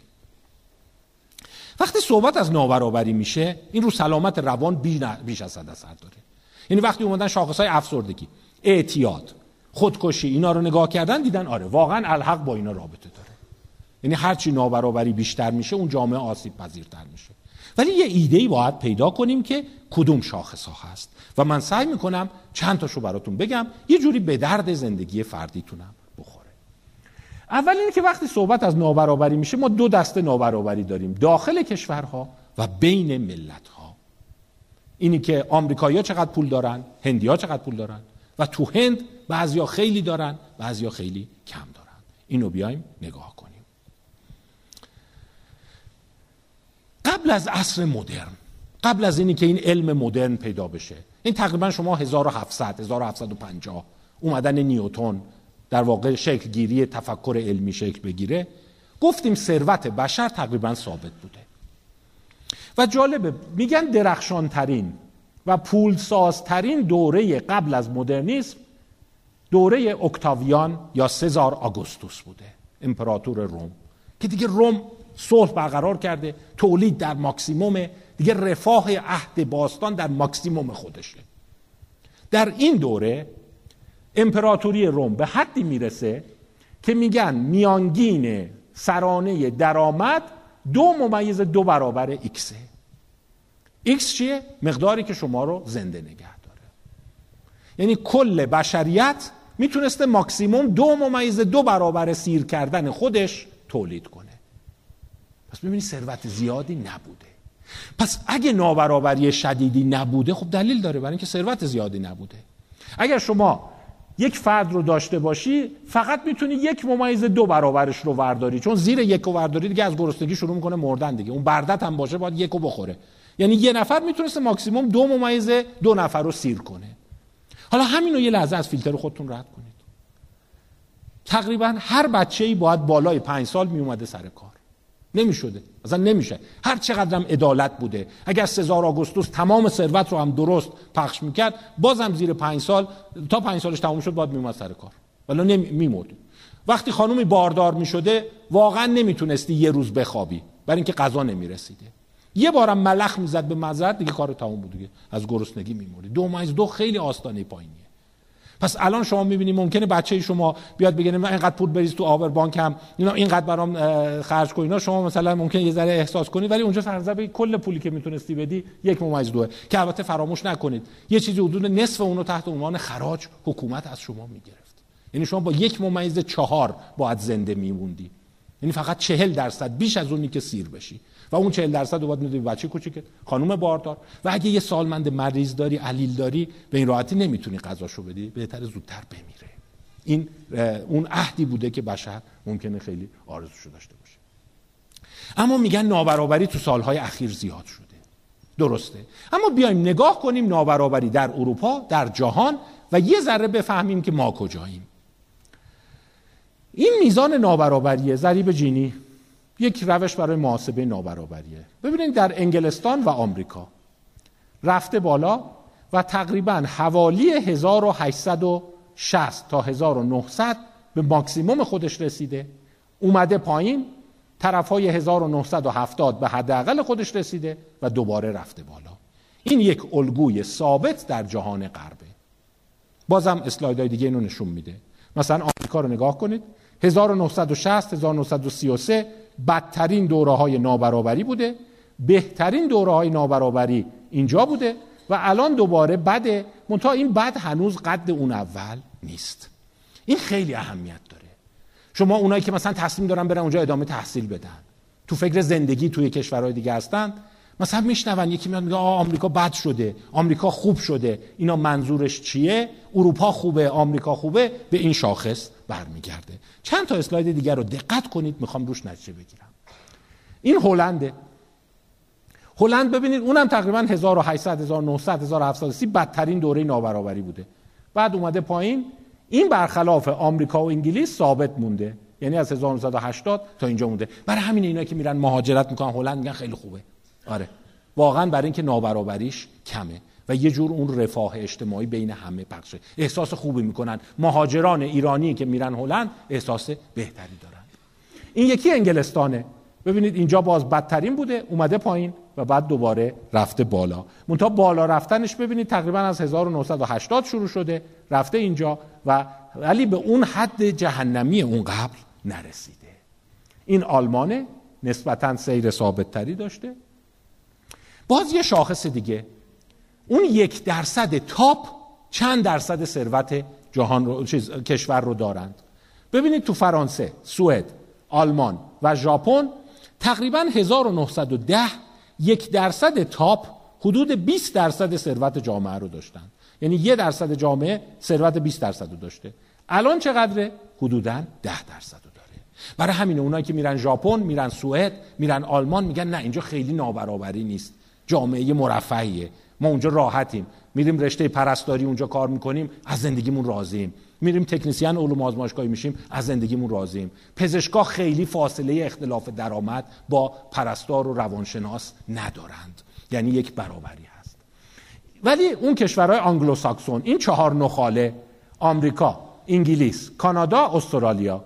ببینید اونا هم تقریبا تو 1910 اونجوری بودن. اومدن پایین ولی دوباره دارن میرن بالا. ولی هنوز به این اندازه نرسیدند. یعنی نگاه کن اینجا اصل خیلی بدیه. باز تحمل کنید چند تا کاربرد داره براتون. این یک دهم درصد آنگلوساکسونه یعنی آمریکا، کانادا، انگلستان و استرالیا. حدود ده درصد ثروت جامعه دست یک هزارم جامعه است. اومده پایین اینجا شده دو درصد و دوباره رفته بالا. ببین اینجا حس نمی‌کنی چقدر خوب بوده؟ این اون سالهای طلایی آمریکا و انگلیسه. که شما خیلی از همکارانتون اساتید دانشگاه میگن ما رفتیم انگلیس درس خوندیم چقدر خوب بود چقدر. این, این احساس رضایتی که می‌کردن رازش در اینه. و اینی که شما میگی ما هر چی زنگ می‌کنیم میدویم نمره میاریم و اون نمی‌دونم چجور رفتن خیلی هاش دست به گیرنده های خودتون نزنید. تقصیر شما نیست. جهان اینجوری شده. بعد میگه آره استاد فلانی اومد سر چیز گفت من رفتم اونجا کار می‌کردم. بعد مثلا درسم میخوندم تخصصم هم گرفتم برگشتم ایران. وقتی می‌پرسی کی بوده ببین بین 60 تا 80 بوده. اون دوران طلایی این چهار نخاله بوده که ببینید چقدر نابرابری کم بوده. در اینجا در نتیجه شما اگر مثلا فرض کن می‌رفتی یه کار خیلی ساده یه یدی انجام می‌دادی شهریه دانشگاهت هم در میومد پس حرف اونو نمی‌تونی خیلی به خودت تعمین بدی در این شرایط که ما هم بریم همون کارو بکنیم یا همون جوری دل به دریا بزنیم. و اونم حق نداره شما رو سرزنش کنه. که شما میگی پدرم پول نداره خانواده پول نداری ما بریم. آره شرایط عوض شده. شما نمی‌تونی مثل اون شرایط عمل کنی باز حالا شاید اینم رد کنیم. آره این خیلی همونو به عدد نوشته. اما پس دیدیم نابرابری دوباره داره میره بالا. اینجوری اومد پایین. بهترین دورش توی کشورها طرفای دهه 60 70 80 بوده و بعد دوباره داره میره بالا. اما یه خبر خوب. مالیات گرفتن تو همه این کشورها حتی اون دو نخاله انگلستان و آمریکا رو به افزایشه. 1900 ببینید تقریبا 10 درصد مالیات بوده. ولی الان اینقدر مالیاته. حتی آمریکا که از نظر مالیات گرفتن بدنامترین هست تا سی درصد درآمد مالیاتی داره. و سوئد که دیگه ایدئاله پنجاه خورده ای درصد. این چه فایده ای داره؟ این پول ها صرف امور اجتماعی میشه. آموزش بهداشت کودکان بی سرپرست آسیب دیدگان افراد بیکار و نگاه کنید از ابتدای قرن 19 هم تو تمامی دنیا شاخص social spending حتی در کانادا، استرالیا، آمریکا رو به افزایشه. در اون سوئد و ایتالیا و آلمان که دیگه محشره و در اینا می‌بینیم افزایشه. پس با وجود افزایش نابرابری، رفاه اجتماعی، کمک به محرومان سر جاشه.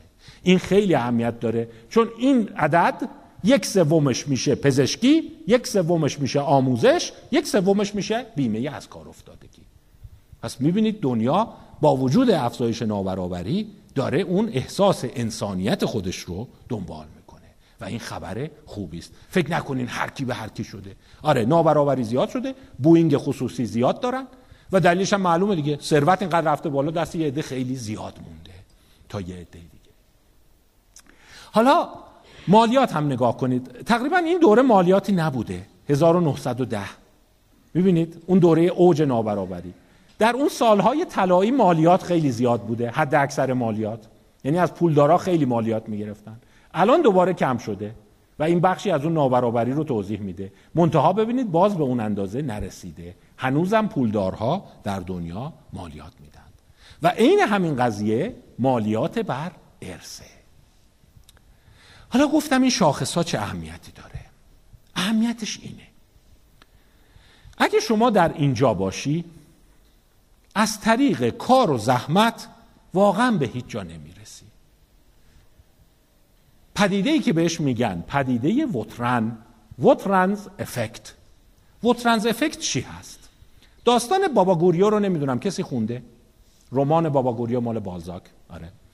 وترن یکی از ضد قهرمان های این داستانه. اون راستینیاک می‌خواد بره وکالت بخونه می‌خواد بره پزشکی بخونه و داستان مالکه قرن 19 همه وطقن شاید بد ذهن و بدتینت به راستینیاک میگه ببین هر چقدرم درس بخونی هر چقدرم تلاش کنی به هیچ جا نمی‌رسی.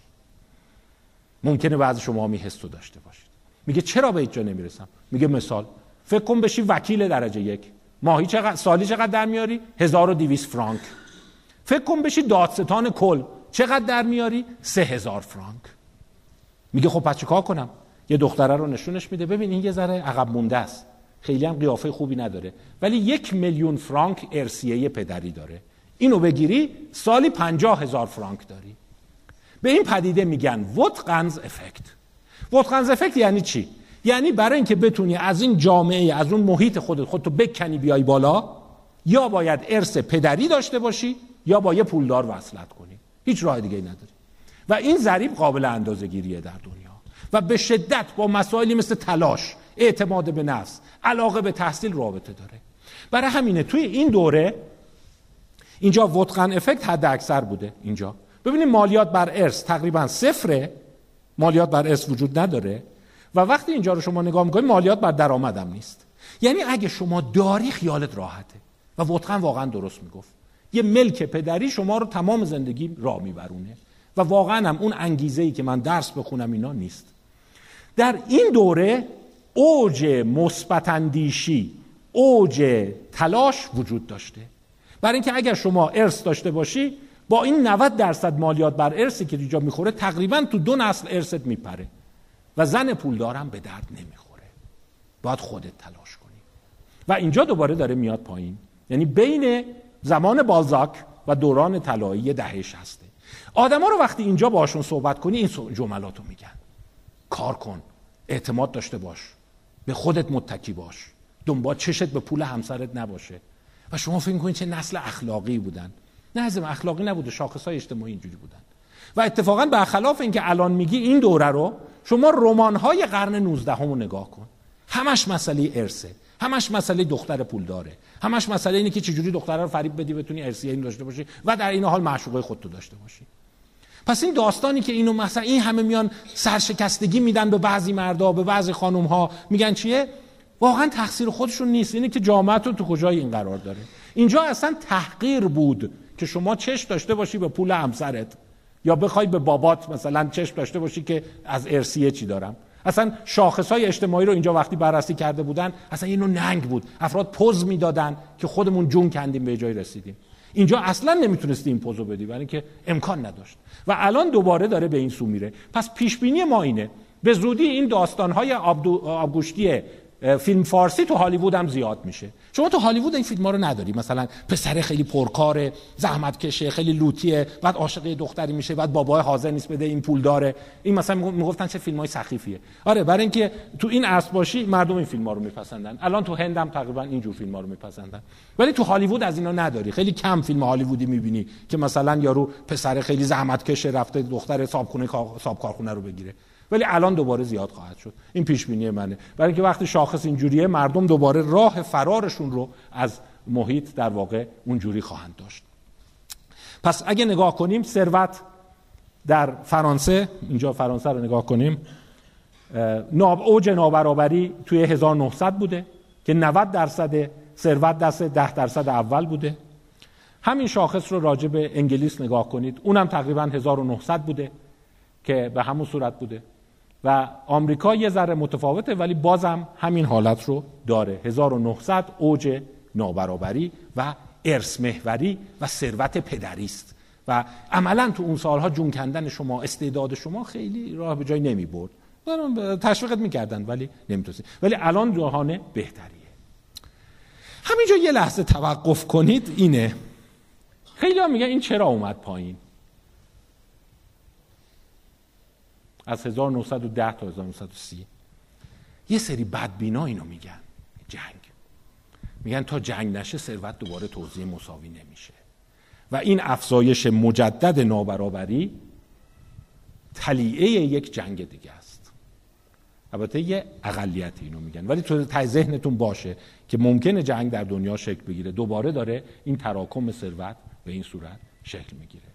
و وقتی شما نگاه می‌کنید تقریبا همه اینا همین الگو رو داشتن. 1900 اوج نابرابری بعد دوباره اومدن پایین بعد دوباره دارن میرن بالا. منتها آمریکا بدتر از بقیه داره افزایش پیدا می‌کنه. فکر کنم اینم یادتونه دیگه. اینو دیده بودین کسی. داستان گربه های اشرافی. این قشنگ داستان تو 1910 اتفاق میفته جالبه تو اون اوج نابرابری یعنی اون داستانی که نوشتن. و واقعا این تم کاملا fiction نیست. یعنی قابل فهم بوده که اینقدر ارثیه مهم بوده که قهرمانان ارسبر اون دوره گربه ها بودن. نمی‌دونم اسمشون هم می‌دونید این دوشزه این ماریه این برلیوزه اینم تولوزه اینم اومالیه. و اینا اونم ادگاره. اون من این کارتون رو زیاد دیدم چون بچه‌م همیشه اینو نگاه می‌کنه منم باش نگاه می‌کنم اینا و این داستانی که ارسیه یکی رو بالا بکشیم یا ارسیه واقعا سهم خدادادی یک حتی گربه است. خیلی نرمی بوده که داشتن. و این اون صحنه شاهکاریه که اینا رفتن جاز می‌زنن و میرقصن و از توی کارتونش هست. پس چند تا اصل. اوج نابرابری در ملل غربی بین این تارها بود، این سالها بوده که واقعا بسیار بدتر از الان بوده. سالهای 1970 بهترین شاخصهای برابری توی غرب بوده. برای همین ممکنه شما پدران خودتون رو ببینید که تعریف می‌کنن میگن بابا آمریکا خیلی خوب بود می‌رفتیم درس میخوندیم کار می‌کردیم. کلی هم پول برامون آره 1970 بوده. و به دلایلی از 1980 دوباره این دو کشور بد میشند و جالبه بدون این دوتا رو مقصر می‌دونند میگن اینا سیاست های خیلی خشن بازار آزاد رو پیاده کردن و خدا خیرشون نده لعنتشون کنه که این نابرابری رو دوباره دامن زدن. چون ببین وقتی نابرابری هست دوباره همون اتفاق دانشگاه هاروارد میفته تا 450 هزار تا نداشته باشی نمی‌تونی بری هاروارد. در صورتی که تو 1960 می‌تونستی. می‌رفتی تست می‌دادی می‌دیدن با سوادی خوب درس می‌خونی می‌رفتی اونجا. اگر هم شهریه رو نمی‌تونستی بدی یه کار ساده انجام می‌دادی می‌تونستی شهریه بدی. ولی الان متاسفانه اون برکت بالا به سرعت داره فقط اختصاص پیدا می‌کنه به پولدارها. شاخص مهم دیگه هم هست. اینم از نظر روانی به اینم فکر کنید. این وسط تقریبا سن منه. شما ثروت پنجاه ساله ها رو فرض کن صد فرض کنی. خب؟ ثروت 20 تا 29 ساله ها یعنی شماها چقدره و ثروت 80 ساله ها چقدره؟ این شاخص به طرز عجیبی رو بهداشت روان اثر داره. اوج سالهای خوب کی بوده؟ 1960 اینا. اگه من 100 داشتم یه 80 سال 87 داشته شما 28 داشتید. نسبتا یک منحنی فلت هست. ولی این جاها رو نگاه کنید 1880 اگه تو سن من 100 داشتین تو سن شما 30 داشتید یه 80 ساله 220 یا 238 یا حتی 257 داشته 1912 به این میگن نابرابری بین نسلی. هر چقدر این شاخص بیشتر باشه اتفاقای عجیب غریبی تو اون جامعه میفته وقتی شاخص خیلی خوبه احترام به سالمندان بالاست. اون احساس همبستگی وجود داره. ولی وقتی شاخص اینجاست شما می‌تونید چیزایی رو حس کنی. شمایی که سی سالته در مقایسه با اون آقایی که 80 سالشه و حتی ممکنه این چیز رو بگی که ادرار خودش رو نمی‌تونه کنترل کنه ثروتش به طور متوسط ده برابر شماست. و این نوعی خشم به سالمندان و پدیده های خاص اجتماعی رو ایجاد می‌کنه. یه شاخصهایی رو با خودش میاره. مثلا شما این حس داری که اینا آدمایی هستن که دارن استثمارت می‌کنن. برای اینکه شما این حس داری من صبح تا شب جوم می‌کنم ولی این حاج آقا این صاحبکار این صاحب کارخونه بیچاره با اکسیژن هم این ور ور میره ولی تمام پولش داره از دیوار میره بالا. یه شاخصای دیگه هم می‌بینی. این مثلا داستان ازدواج پولدارا با جوونا. مثلا خجالت نمی‌کشی این جای نوته. بعد داری مزاحم این میشی. آره تو این شرایط بیشتر دیده میشه. و اینی که هی میان به ایرانی رو خفت میدن نمی‌دونم مرد ایرانی تو 70 سالگی افتاده رفته زن سی ساله بگیره. این تقصیر مرد ایرانی بودن یا فرهنگ نیست. تقصیر این شاخص هست و تو همین عصر هم تو اروپا همین اتفاق میافتاده. یعنی وقتی شما شاخص ثروتی رو داری که اینقدر بالاست. یعنی اون شاخص متعادل جای جالبه. تو این دوره تقریبا شما این مدل ازدواجا رو نمی‌بینی که یارو چهل سال از زنش بزرگتره. یا میگی مثلا این پیرمرده این چجوری رفته؟ مثلا این همسر خیلی زیبا رو گرفته و تازه هیچ خجالت هم نمی‌کشه. آره مال این دوره است. و تو این دوره و مجددا این دوره ممکنه این پدیده شروع کنه شکل گرفتن. پس می‌بینی خیلی از چیزهایی که تو اجتماع شما با دید منفی بهش نگاه می‌کنی. میگی چیزهای فرهنگیه. انسانها رو بابتش سرزنش می‌کنی با یه سری اعداد خیلی راحت قابل توضیح هن. و اینکه این شاخص ها چجوری حرکت می‌کنند یه ذره دیگه صحبت کنم بعد یه break کوتاه خواهیم داشت. این درون کشورها بود. این بین کشور خبر خوبیه. بین کشوره رو شما می‌تونید مثلا سایت های هست مثل سایت ماکس روزر. این سایت های virtual interactive نگاه کنی. این خبر خوب هست. داستان چیه؟ داستان اینه که شما اگر سال 1750 رو نگاه کنید ثروت هند، چین و اروپا تقریبا برابر بوده. و از اون زمان اروپایی ها جلو میافتند و به طرز عجیبی آسیا و آفریقا رو پشت سر می‌ذارند. شما 1938 رو نگاه کن.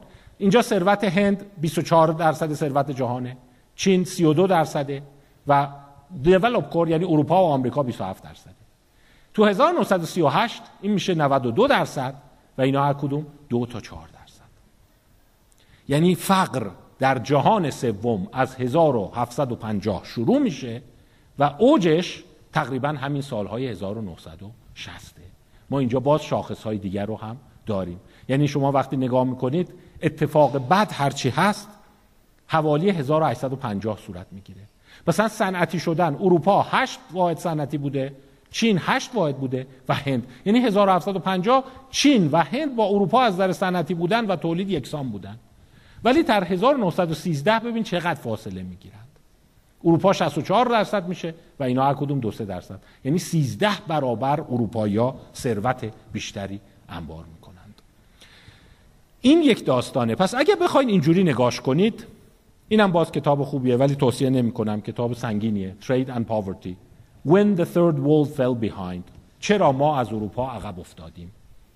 و وقتی اینا رو نگاه می‌کنی داستانی که ما خرافی هستیم ما تنبلیم نمی‌دونم ما مردم زنباره ایم اینا اصلا نیست دوستان عزیز. بیشترش به اون مکانیزم صنعتی شدن و بازرگانی برمیگرده.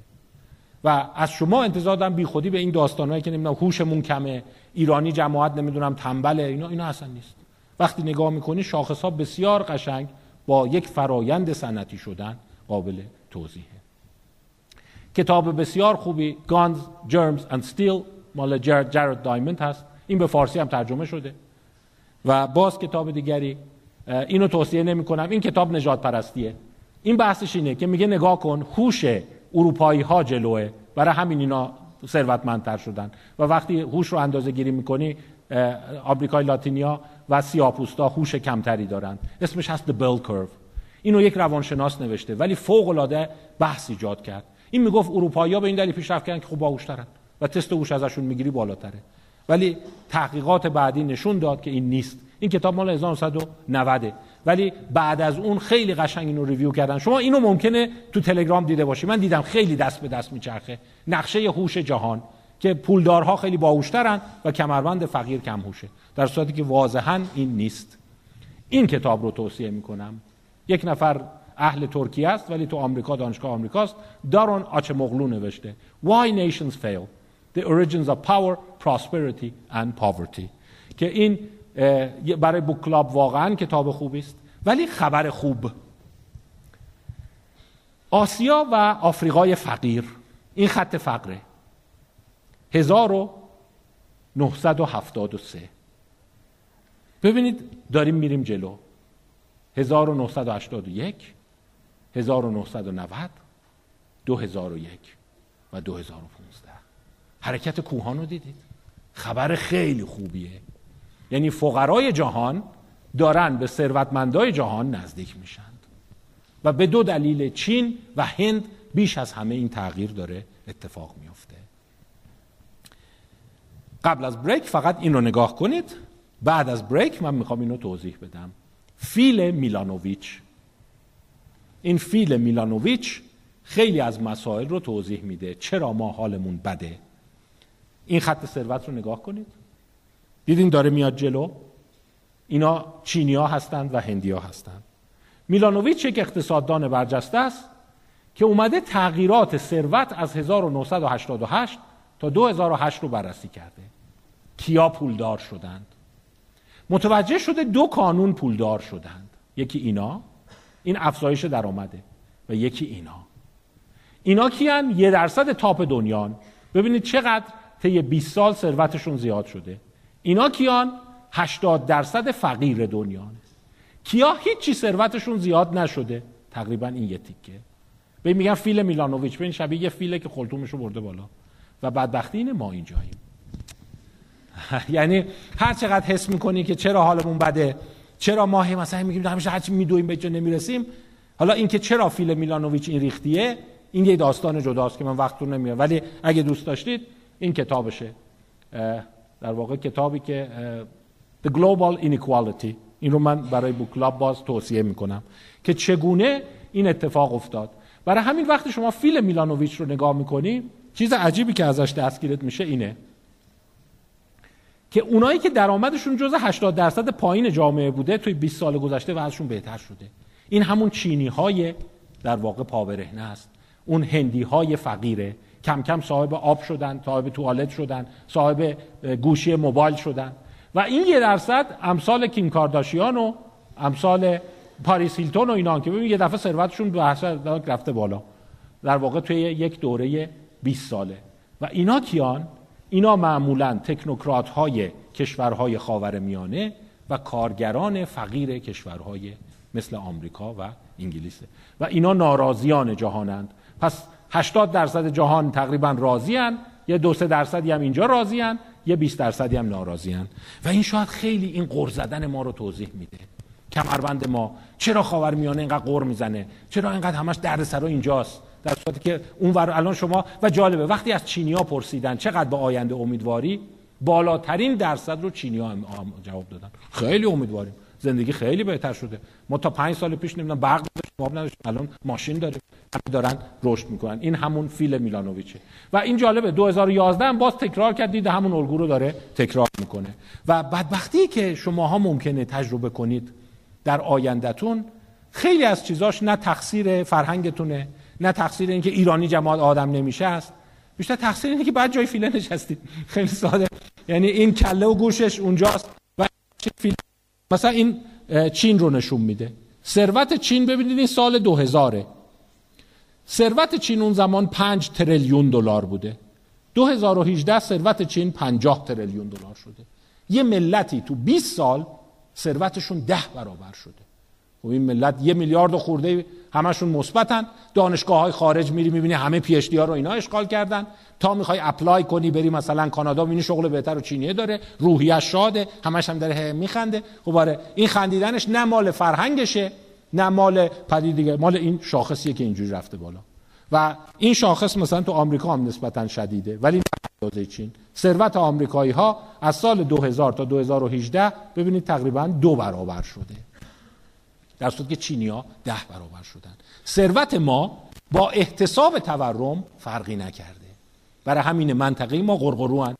میریم مثلا اصلا با این منطقه نمیشه حرف اگر ما ده برابر ثروتمون می‌رفت بالا یهو عوض می‌شدیم. تو منطقه ما چند تا کشور هستن که جز میلانوویچ هستند. و شما فکر کنم می‌دونید کدوم هست دیگه. امارات و قطر اونا جز اینان. وقتی اونا رو نگاه می‌کنی شاخص های رضایت از زندگی خوشبینی به آینده این که بشر چیز خواهد کاملا مثبت جواب میدن. و با اینکه هم دین ما هستند هم منطقه ما هستند ژنشون خیلی شبیه ماست ظاهرشون شبیه ماست فرهنگشون ما شبیه کاملا متفاوته.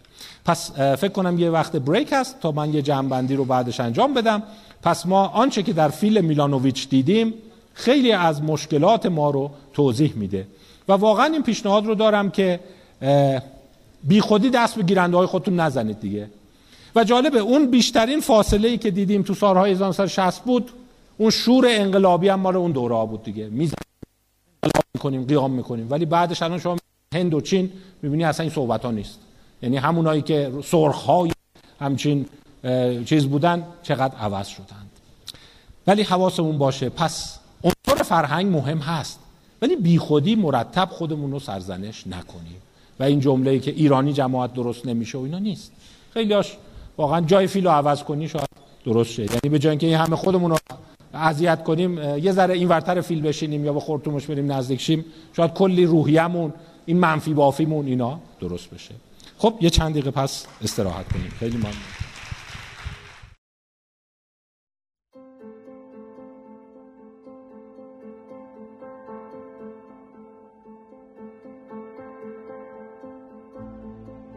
شما شنونده یکی از همایش های فصل اول گروه آموزشی باستاب هستید گروه آموزشی باستاب برای توانمندسازی دانشجویان و دانشگاهیان کشور اقدام به برگزاری رویدادهای آموزشی در های مثل های لیدرشپ، های حل مسئله و های رشد فردی می‌کنه.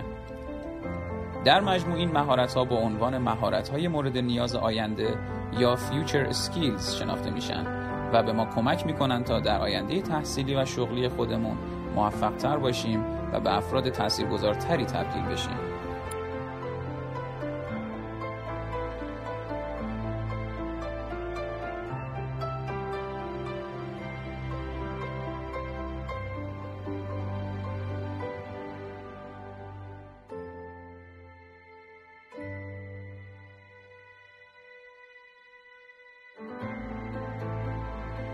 برای ارتباط با ما هم می‌تونین به کانال تلگرام ما به آیدی باستاب ایژوکیشن یا سایت ما به آدرس www.baztab.education یا صفحه اینستاگرام ما به آدرس bastop.education مراجعه کنید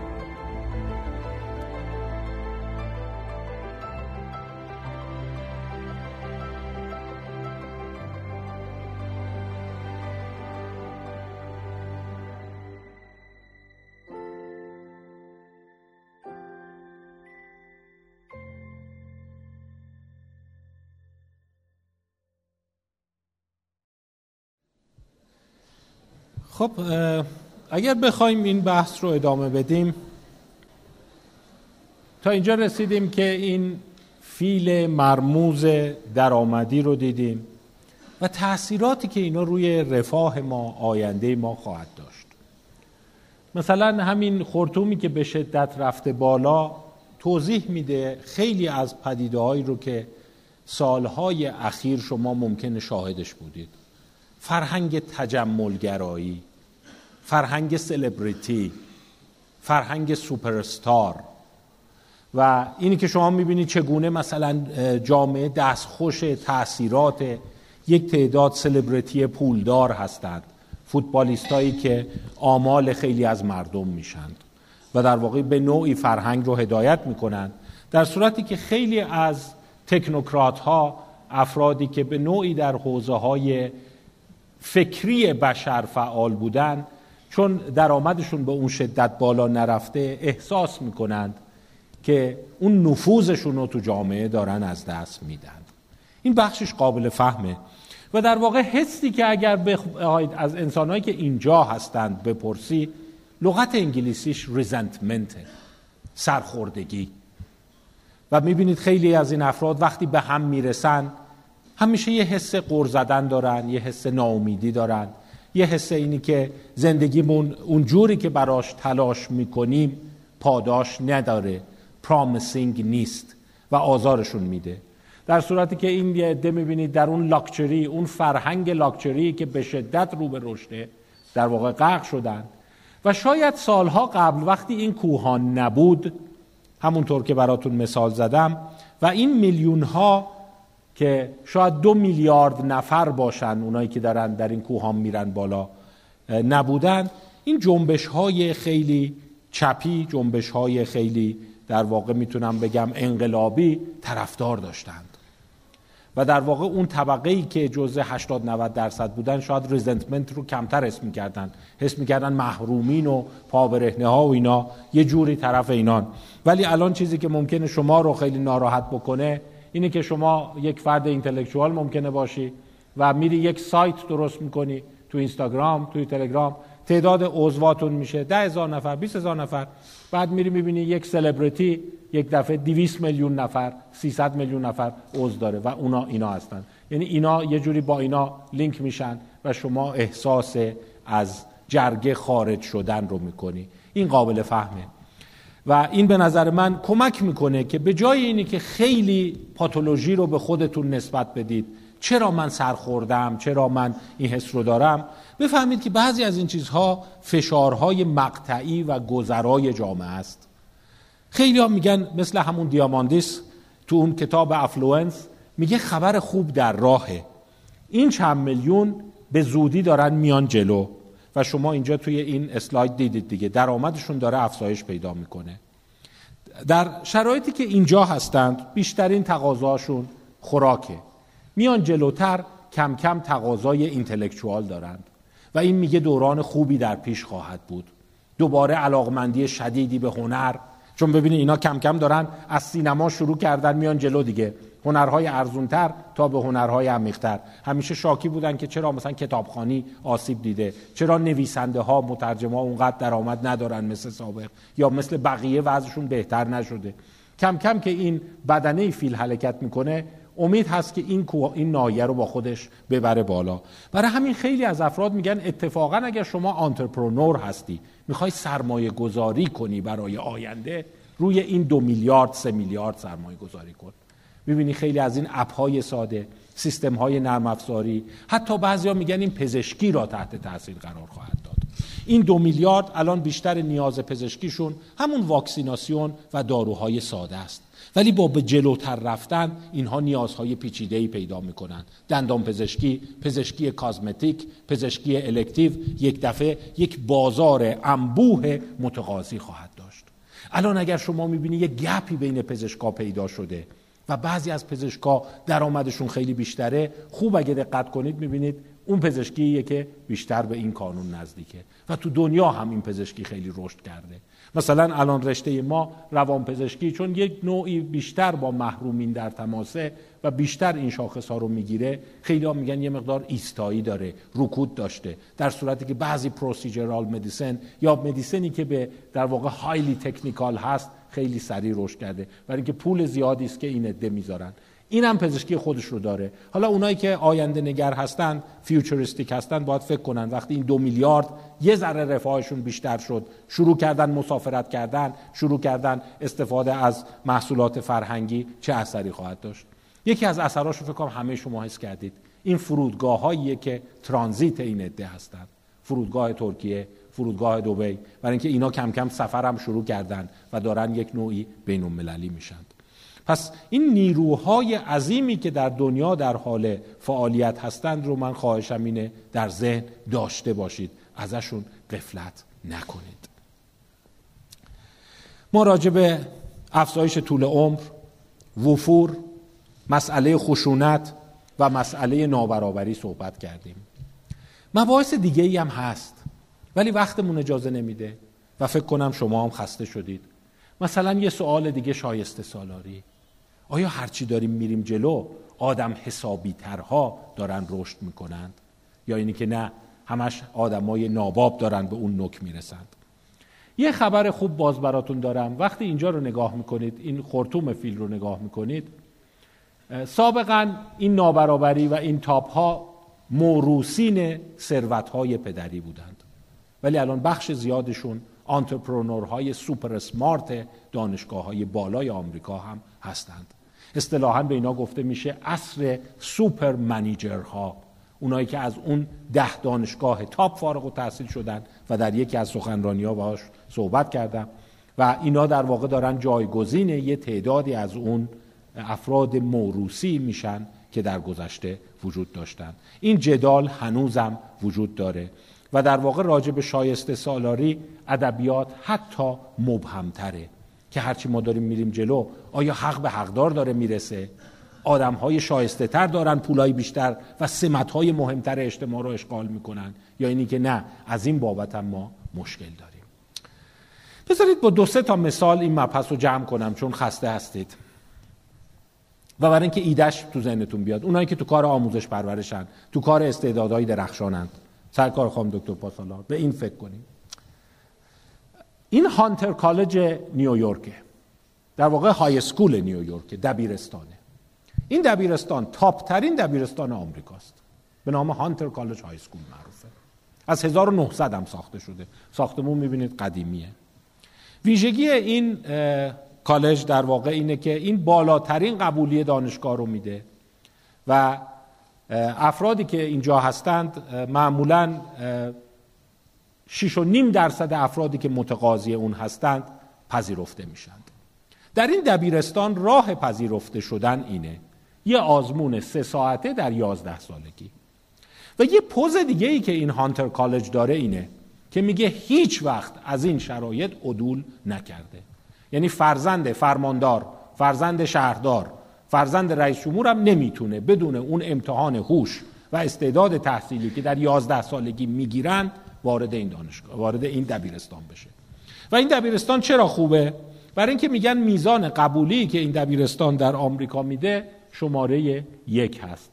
و در واقع این Ivy League college ها رو که شما نگاه کنید این Ivy League معروف آمریکاست. هاروارد ییل کلمبیا براون دارتموت کرنل پرینستون و دانشگاه پنسیلوانیا. در واقع این هشت دانشگاه رو اصطلاحا میگن Ivy League و اینا جزء بهترین دانشگاه های آمریکا هستند و این دبیرستان 15 درصد افرادش تو این هشت دانشگاه قبول میشن. این بالاترین میزان قبولی در دانشگاه های top آمریکا در این دبیرستانه. منتها اونایی که نظریه در واقع شایسته سالاری رو دارن مطرح می‌کنن اینو میگن. میگن خیلی از مواقع در واقع ادعا بر این است که فرصت برای همه برابره در کشورهای غربی. و هر کسی این آزمون رو بده میره اون دبیرستان و به احتمال 15 درصد میره تو اون دانشگاه و یه احتمال 70 80 درصد میره دانشگاه تاپ دیگه. یعنی تقریبا هر کی رفت تو به یه دانشگاه یه جایی می‌رسه. ولی چیز عجیبی که متوجه شدن اینه. این وضعیت نژادی و قومی نیویورک 25 درصد سیاپوست داره. 29 درصد هیسپانیک داره 33 درصد سفید پوست داره و یه درصد کمی نیتیو داره و 13 درصد آسیایی داره. اینا وضعیت نیویورک است. ولی وقتی نگاه کردن دیدن 1995 12 درصد سیاپوستا تونستن برن این دبیرستان و 6 درصد آمریکای لاتینیا و سال 2009 فقط 3 درصد سیاپوستا و یه درصد هیسپانیکا. و این سوال پیش اومد که چطور امکان پذیره اگه شما تو 11 سالگی از افراد تست می‌گیری دیگه 11 سالگی که دیگه خیلی قضیه واقعا فرصت برابره برای همه دیگه. و در واقع باز اینقدر تفاوت می‌بینی که می‌بینی این تفاوت رو به افزایشه. پیامی که این داره یه ذره پیام بدیه که میگن جامعه آمریکایی در حال افزایش پدیده است که ثروت پدری و خانوادگی دیکته می‌کنه. یعنی حتی یازده ساله ها هم در شرایط برابر رقابت نمی کنند در صورتی که شما اگر این آمار رو داشتی این آمار بایستی به این صورت می بود که 25 درصد سیاپوست و 29 درصد هیسپانیک می‌رفتن تو این دبیرستان. مگر اینکه اون حرف هرنشتاین رو بپذیری که هوش این دو نژاد کمتره. و روانپزشکان روی این خیلی کار کردن و دیدن داستان هوش نیست. داستان فرصت های رشد است. و این مثال به تنهایی خیلی بحثانگیز شده. و این پدیده رو داره میگه که به نظر میاد نقش اینی که تو چه خانواده به دنیا اومدی نه به خاطر ژن بلکه به خاطر قومیت درآمد و اون پاسپورتی که اون خانواده داره خیلی متاسفانه در سی سال اخیر افزایش پیدا کرده. این یه ذره خبر بده برای شما. یه ذره باید بدبینانه بهش نگاه کنیم. و حتی این خانم با وجودی که اسرائیلیه بسیار فرد بیطرف و روشنفکریه. آیلت شا... شاچار میشه خوشکار خونده میشه. The Birthright Lottery. نشون داده که پاسپورت شما بیش از هر چیزی واریانس موفقیت پولی و تحصیلی شما رو دیکته می‌کنه. یعنی پاسپورت معتبر باعث میشه بتونی به اون دانشگاه خیلی بالا بری و پاسپورت های کمتر معتبر هر چقدر تلاش می‌کنی ببینی به هیچ جا نمی‌رسی. حتی اگر نمره هوشت خیلی بالاست و جزء استعدادهای خیلی درخشان یه جامعه هم هستی. و این برث رایت لاتری در واقع اینو میگه. میگه هر کسی با یه لاتاری به دنیا میاد. این لاتاری هم اون پاسپورتیه که داری. اون چند کشور می‌بینی که به با استعداد خیلی کمتر به جاهای خیلی بالاتر می‌رسی. بازم مثلا کتاب هایی که هست این بیان رو می‌کنه که در جامعه معاصر آمریکایی متاسفانه هوش و استعداد شما داره یه مقدار کند میشه. ولی هنوز نسبت به دهه 1910 یا قرن 19 هم به مراتب شایسته سالاری بیشتره. پس جنبندی ما در مورد شایسته سالاری اگر بخوایم در نظر بگیریم اینه. شرایط بده تو سی سال اخیر داره بدتر میشه به دلیل همین فیل میلانوویچ. ولی خدا رو شکر هنوز نسبت به قرن 19 هم شرایط خیلی بهتر هست. حتی یک مثال عددی می‌زنند که اون مثال عددی مثلا راجع به اینه که چقدر افراد با ارث می‌تونند به جایی برسن چقدر خانوادهشون مهمه و چقدر تلاش خودشون. مباحث دیگه ای هست مثل حاکمیت خرد. مثل عواطف انسانی اخلاق و همدلی مثل محیط زیست اینا هم همه چالش های دیگه هستند. ولی من دیگه وقتتون رو خیلی نمی‌گیرم با آمار و دیتا. و شما رو ارجاع میدم شاید باز به چند کتاب خیلی خوبه دیگه. این یک محشر سه تا پلاس گذاشتم روش برای بوک کلاب Enlightenment Now. The Case for Reason, Science, Humanism and Progress. و در واقع یک دفاع خیلی جانانه ای می‌کنه از اینی که شرایط فعلی بده و متاسفانه برای اینتלקچوال ها در سه دهه اخیر دانشگاهی ها در سه دهه اخیر به خصوص دانشگاهی هایی که از جهان پاسپورت نامعتبر میان بدتر شده. ولی امید هست که تو دو سه دهه آینده دوباره این ورق برمیگرده. و آمارها نشون میده که شما امیدوارم شاید از سن من گذشته باشه. ولی برای خیلی شماها از یک دهه اونورتر دوباره اون سرازیری هست. این فیل که میاد جلو موج شما رو هم می‌بره بالا و شما هم کم کم این حس رو خواهید داشت. پس اگر تو رنج سنی 20 تا 29 هستید خبر خوب اینه که دوباره اون داستان جنریشن دوباره اون داستانی که مسنترها پول خیلی زیادتری نسبت به جوانترها دارند و اون داستان اینی که در سر این فیل نشستید و شما پایین هستید قراره که تعدیل بشه و به سمت یک جهان بهتر بریم. خب پس اون فلسفه دیکلاین این فلسفه ای که همه چی رو به افوله همه چی رو به خراب شدن است رو به نظر میاد خیلی باور نکنیم. و یه مقدار اینا رو نسبت بدیم به عوامل روانی که اطراف ما هستند. چند تاشو به عنوان نمونه براتون میگم.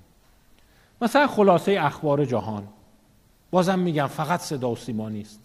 مثل که تو تمام دنیا مد شده بدبختی ها رو خیلی بولد می‌کنند. و معلوم نیست چرا. ببینید این نیویورک تایمزه.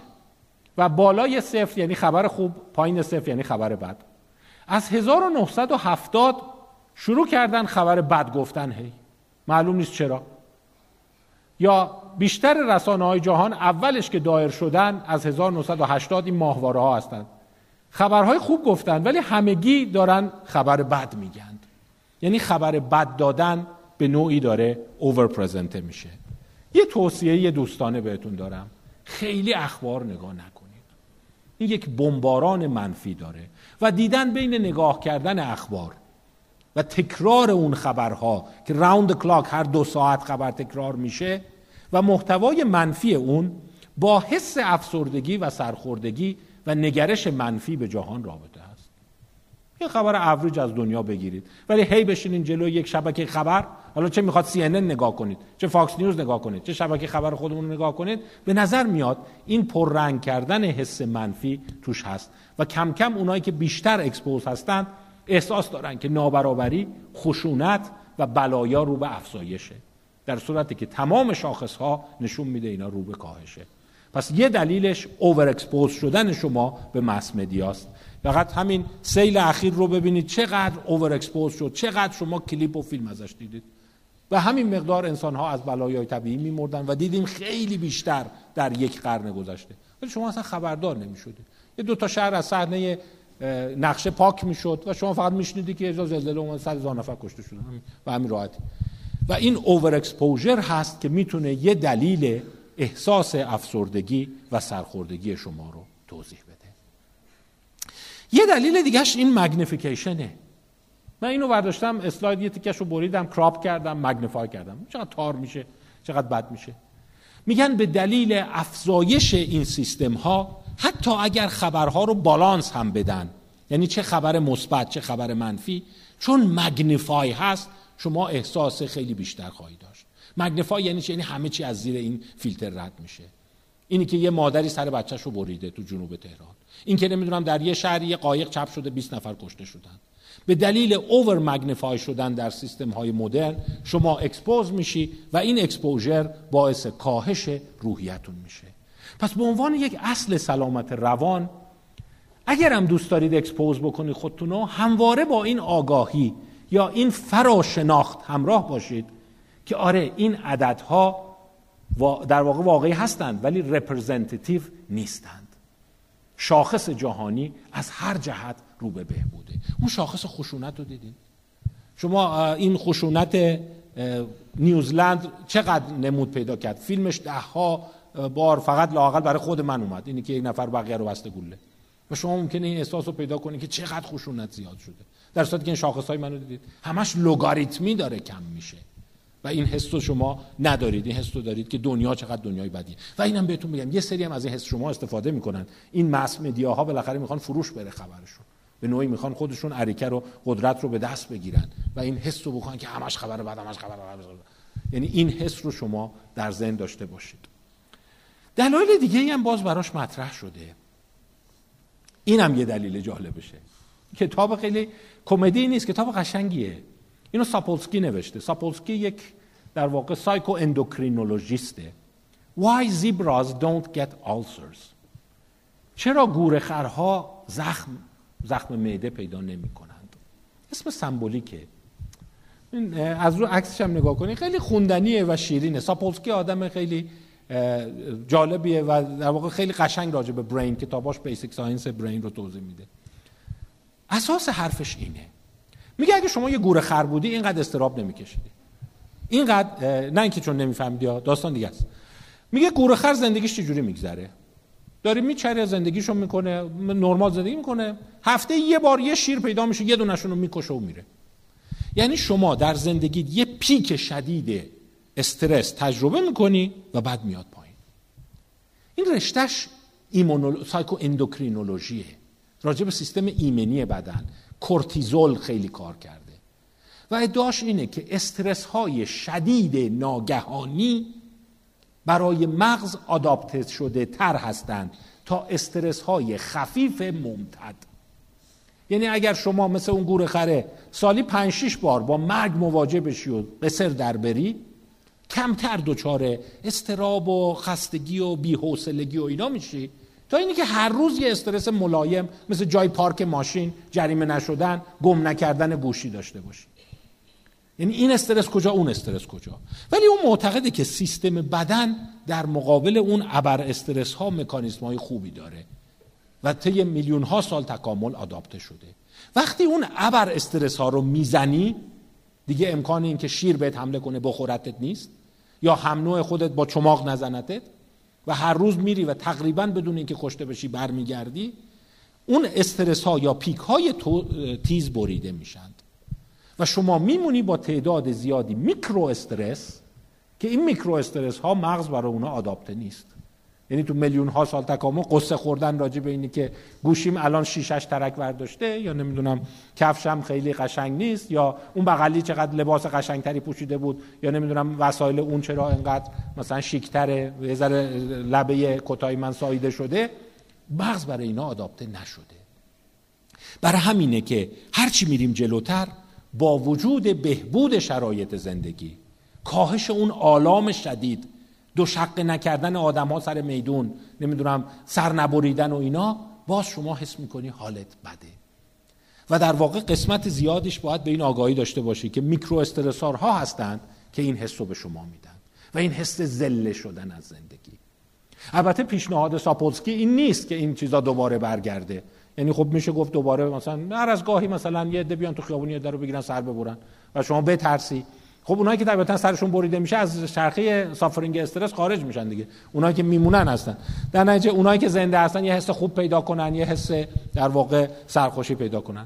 ولی این مسئله coping با استرس رو در واقع ساپولسکی خیلی قشنگ مثال می‌زنه و میگه که zebra ها البته مثال سمبولیکه. چون می‌دونه stress ulcer از دیرباز معتقد بودن اینقدر منو اذیت نکن زخم می‌گیرم دیگه. اینقدر حرص حرص هم نده. معتقد بودن هرس نمی‌خورن. چون اصلا تفلکی ها فرصت هرس خوردن ندارن. بزرگترین مشکلشون که کشته نشن خورده نشن. حالا دیگه اینکه حالا امروز علف یه ذره مونده بود و نمی‌دونم چرا این گلا کجن و نمی‌دونم اون یکی اومده اونجا مدفوع کرده بو میاد و اینا. اینا دیگه خیلی براشون مشکل اصلی نیست. مشکل های خیلی مهمتری دارن. و این یه جور توضیح میده که چرا هرچی میریم جلوتر نق زدن بشر افزایش پیدا می‌کنه. شاید هم بخشی از این نق زدن ناشی از عوامل روانی ماست. یعنی ما حالتهایی داریم که نمی‌دونیم علتش چیه. نارضایتی از زندگی فردی نارضایتی از زندگی زناشویی و دنبال دلیل میگردیم و رسانه ها و expose شدن ما این دلایل رو برای ما می‌سازن. چرا حالم بده؟ خب آره دیگه این یارو ترامپ و قیافش هر روز می‌بینم حالم بد میشه. همچی ببین دنیا افتاده دست کیا؟ در صورتی که تمام شاخص ها نشون میده دنیا هرچی میریم جلوتر دست آدم حسابی ترا داره میفته یعنی آدمایی که هستن به نوعی به نوعی تجربه بیشتری دارن شایسته سالاری داره افزایش پیدا می‌کنه. حتی با اون تفاوت هایی که شما در کالج هانتر دیدید. ولی بقیه دنیا به شدت super manager ها از دانشگاه های top دارن در میان. ولی نقش پول هم داره پررنگ میشه. یه اتفاق دیگه هم ممکنه بیفته. اونم ممکنه که این نوع declinism این رو در واقع آرتور هرمان روش بحث قشنگی داره. Idea of decline.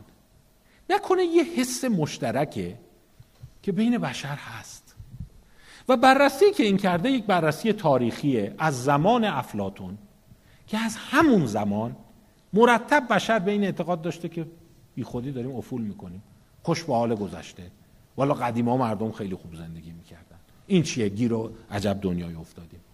و شاید این یکی از خطاهای بنیادین ذهن ماست که اصولا یک نوستالژی همیشگی به سبک زندگی گذشته ها داریم. و در واقع هر عصری رو نگاه کرده دیده این پیام ها بوده. انسان ها بیانگیزه شدن. مردم یه جوری شدن. اخلاقیات افول کرده. انسان ها هویت خودشون رو از دست دادن. اصلا بشریت راه خودش رو گم کرده. و جالبه از زمان افلاتون تا الان دیده این نوشته ها هست. و هر سال فقط داره renew میشه. حالا اینکه چرا مثل که بشر اینو دوست داره؟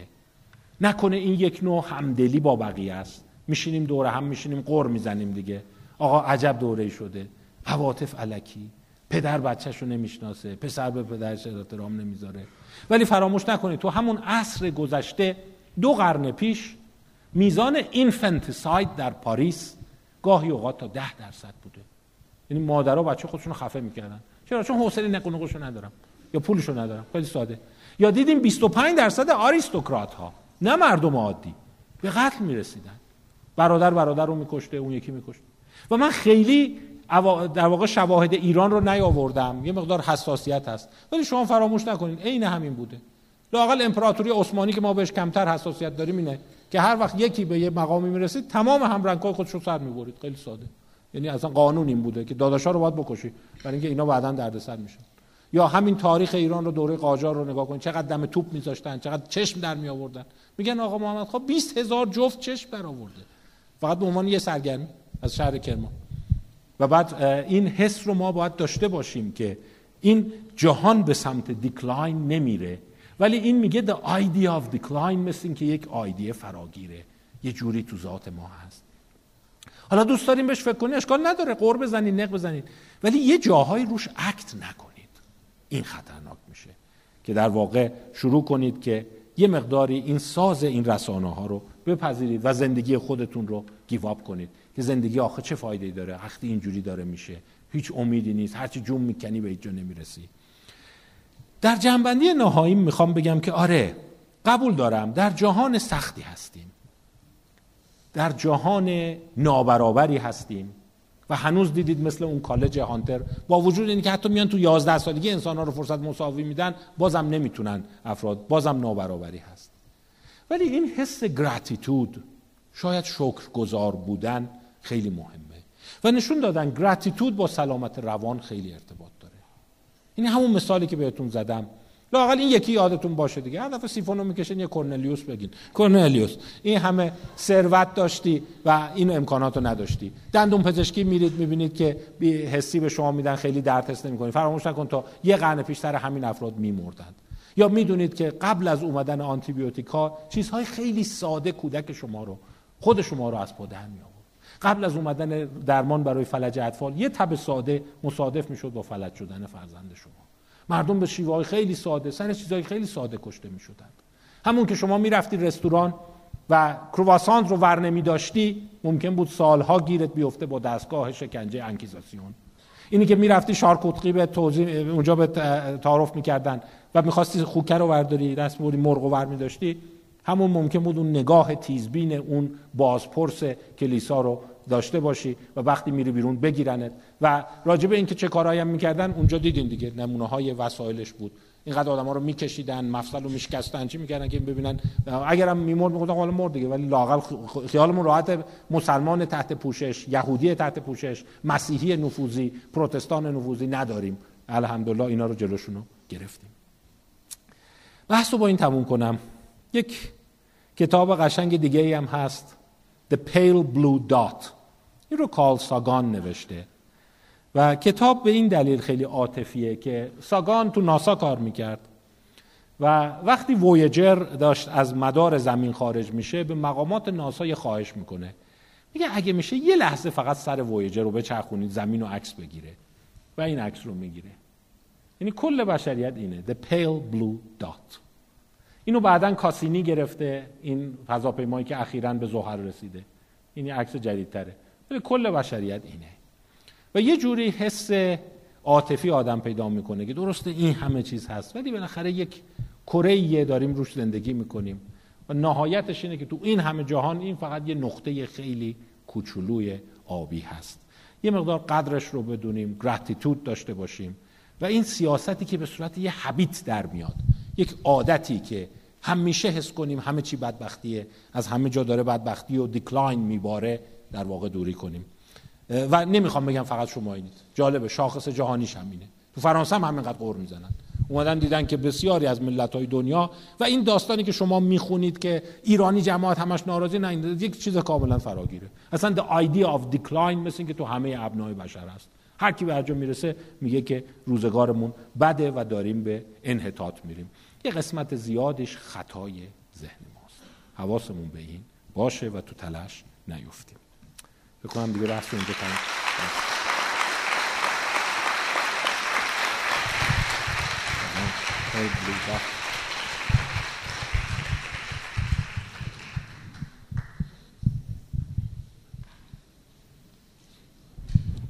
از شما.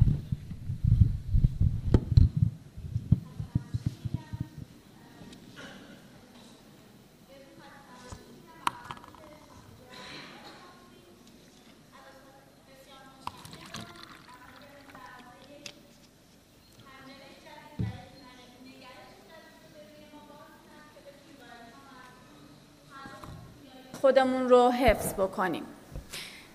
تا استاد هم نفسی تازه بکنن می‌خوام از این فرصت استفاده بکنم و دعوت بکنم تا از طریق فضای مجازی اینستاگرام و کانال تلگرام با ما در ارتباط باشین تا بتونین اخبار برنامه های آینده باستاب رو هم بیشتر در جریان قرار بگیرین. همینطور از همینجا ازتون دعوت می‌کنم تا مخاطب رویداد ششم باستاب با محوریت مهارت های عالی تفکر باشین. در این باستاب در این در واقع همایش که با موضوع تفکر نقاد و جامعه امروز ما با حضور استاد ارجمند جناب آقای دکتر سلطانی برگزار میشه به بررسی خطاهای شناختی که در واقع دائما ممکنه ما رو گرفتار بکنه و یک مانعی بر سر راه منطق ما باشه می‌خوایم بپردازیم و می‌خوایم یاد بگیریم که چطور می‌تونه تفکر نقاد یک راهی برای خلاصی از قضاوت‌های ناپخته و تصمیمات اشتباه به, به کمک ما بیاد.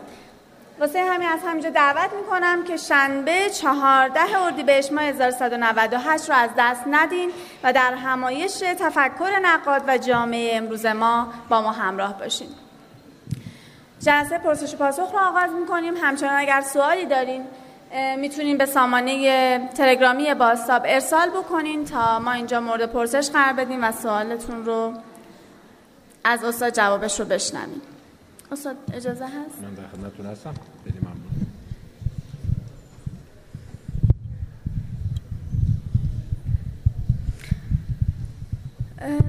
سوال اول رو در واقع با یه مقدار تمرکز بر شرایط ایران در این وضعیت فیلم میلانوویچ می‌خوام آغاز بکنم که با توجه به اینکه وضعیت ما در فیلم ملانوویچ به این صورته که در واقع روند روبرشت خیلی خوبی نداریم و هر گونه کار مداخله ای که بخواد انجام بشه در حال حاضر زمان بر هست آیا واقعا صحبت از امید به آینده در مورد ما هم همچنان بله. یک خوشبینی واقع واقعی خوشبینانه است یا صرفا یک بله.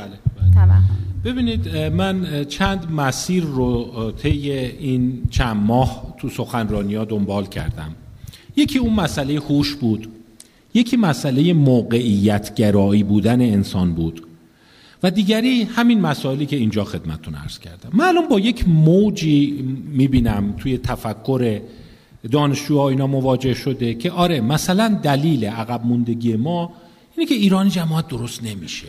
ما صفت های خیلی عمیق فرهنگی داریم خوب کار نمی کنیم وجدان کاری نداریم سنبل می‌کنیم اختلاس می‌کنیم نمی‌دونم خیلی به کار دقیق باها نمیدیم. همیشه هم یه کوتایشن میاره از یه تعداد ژاپنی که این ژاپنیا ببین اینا مثلا چقدر دقیق کار می‌کنن. این ببین آلمانیا چقدر دقیق کار می‌کنه. بعد در مقایسه بعد ما همش. این سایپای ماست اون ماشینای اوناست. من نمی‌خوام الان راه حل بدم. فقط می‌خوام بگم که حواسمون باشه تو این تله نیفتیم. یه مثالی از همین چین براتون بگم. اومدن دیدن 1970 چین دیدین؟ گفتم از تقریبا 1988 ثروتش ده برابر شد تا 2008 یه دفعه جهش کرد. کتاب های 1970 چینو که میخوندی اینجوری می نوشتند متفکرهای چینی دانشجوهای چینی. آقا ما چینی جماعت تو سری خوریم. ما جز تریاک و منقل هیچی نمی‌شناسیم. چینی جماعت همش تو کنفسیوسه کنفسیوس کنفسیوس کنفسیوس همش بیخودی مینازه. به این دیوار چین و کنفسیوس اینا رو کاش نداشتیم. اینا ما رو بدبخت کرد. همون آدما الان که کتاب می نویسن چینی جماعت از بس به کنفسیوس فکر کرده و ریشه عمیق تمدنی داره به اینجا رسیده. کنفسیوس ما رو به اینجا رسوند. این گذشته ما بود. اصلا فرهنگ غنی چینی دوباره خودش رو نشون داد. ما بالاخره حق به حقدار رسید. یعنی دقیقا همون توضیحاتی که اینها هفتاد در واقع 1970 می‌دادن به عنوان عامل بدبختیشون که ما آدمی هستیم خرافی هستیم همش تو سری خوریم همش سر همو کلا می‌ذاریم. دقیقا همون ملت داره کتاب می نویسه و مدعیه که فرهنگ درخشانش اون چند هزار سال تاریخش اون کنفسیوسش اون دیوار چینشه که اونو به اونجا رسونده. پیامش اینه که تغییرات توسعه‌ای ممکنه خیلی مستقل از باورای انسانها و سر پارامترهای دیگه اتفاق بیفتند مثلا نظام تجاری که در پیش می‌گیره سیستم بازار که در پیش می‌گیره یا نوع مدیریت اقتصادی. در صورتی که مردم در شرایط ناراحت این حس رو دارند که دلیلی که پیشرفت نمی کنیم اینه که خیلی عمقی مشکل داریم. من می‌خوام اینو بهتون بگم. به عنوان روانپزشک میگم. ممکن شما بگید به اقتصاد چه ربطی داره؟ من تو تو این حوزه درس خوندی ولی به عنوان روان که میگم. صفات روانی ما اونقدری که فکر می‌کنید اونجور ریشه دار نیست. که مانع حرکت بشه و چه بسا همین صفت ها می‌تونه عکس خودش بشه. اتفاق دومی که داره میافته. یک نویسنده و یک محققی سالها قبل روی حیوانات کار می‌کرد روی مرغ ها به نامش جلدروپ ابه.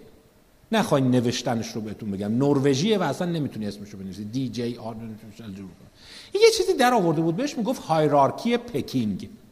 یعنی هایرارکی نک زدن. دیده بود مرغ رو کله هم نک می‌زنن. نمی‌دونم شما این صحنه صحنه قشنگیه. این یکی داره می‌خوره که دنگ میکوبه تو کله اون. ولی یه چیز متوجه شده بود. مرغا سلسله مراتب دارن.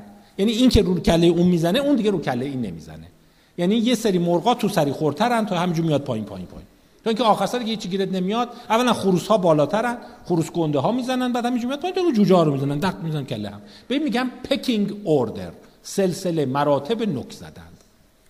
و یه چیز دیگه هم متوجه شده بود. وقتی اوضاع بیریخته غذا کمه شلوغه میترسن این کارو بیشتر می‌کنند می‌خوام بگم این کار رو شاید ما هم داریم الان می‌کنیم. هی یه پکینگ اوردر درست کردیم هی مقصره میره پایین تر و بعد آخر سر به این نتیجه می‌رسیم که آقا تمام تقصیرهای عقب موندگی و عدم تولید ما آقا تقصیر من این تقصیر اینه این تقصیر اینه این تقصیر سنتمونه تقصیر زبانمونه تقصیر رسم الخطمونه تقصیر ملت تنبلمونه تقصیر نمی‌دونم بچه پروریمونه تقصیر مهد کودکامونه. دیدین چقدر تو هر چیزی پیدا می‌کنن؟ مهد کودک ژاپنی به بچه یاد می‌داد اعتماد به نفس داشته باشه. مهد کودک ما بچه را تو سری خور و دروغگو بار میاد یعنی هی پکینگ اوردره یعنی شما داری میری می‌زنی پایین. و هی پیدا می‌کنی آدم بدبختتر از خودت تو که بندازی گردن اون. مثلا نمی‌دونم شیوه فرزند پروری ما اشکال داره. نمی‌دونم ازدواج ما علیه. و شما هی لیستی از مشکلات پیدا می‌کنید. من می‌خوام بگم تو تله پکینگ اوردر نیفتید. خیلی از مشکلات ما با این تله پکینگ اوردر درست نمیشه.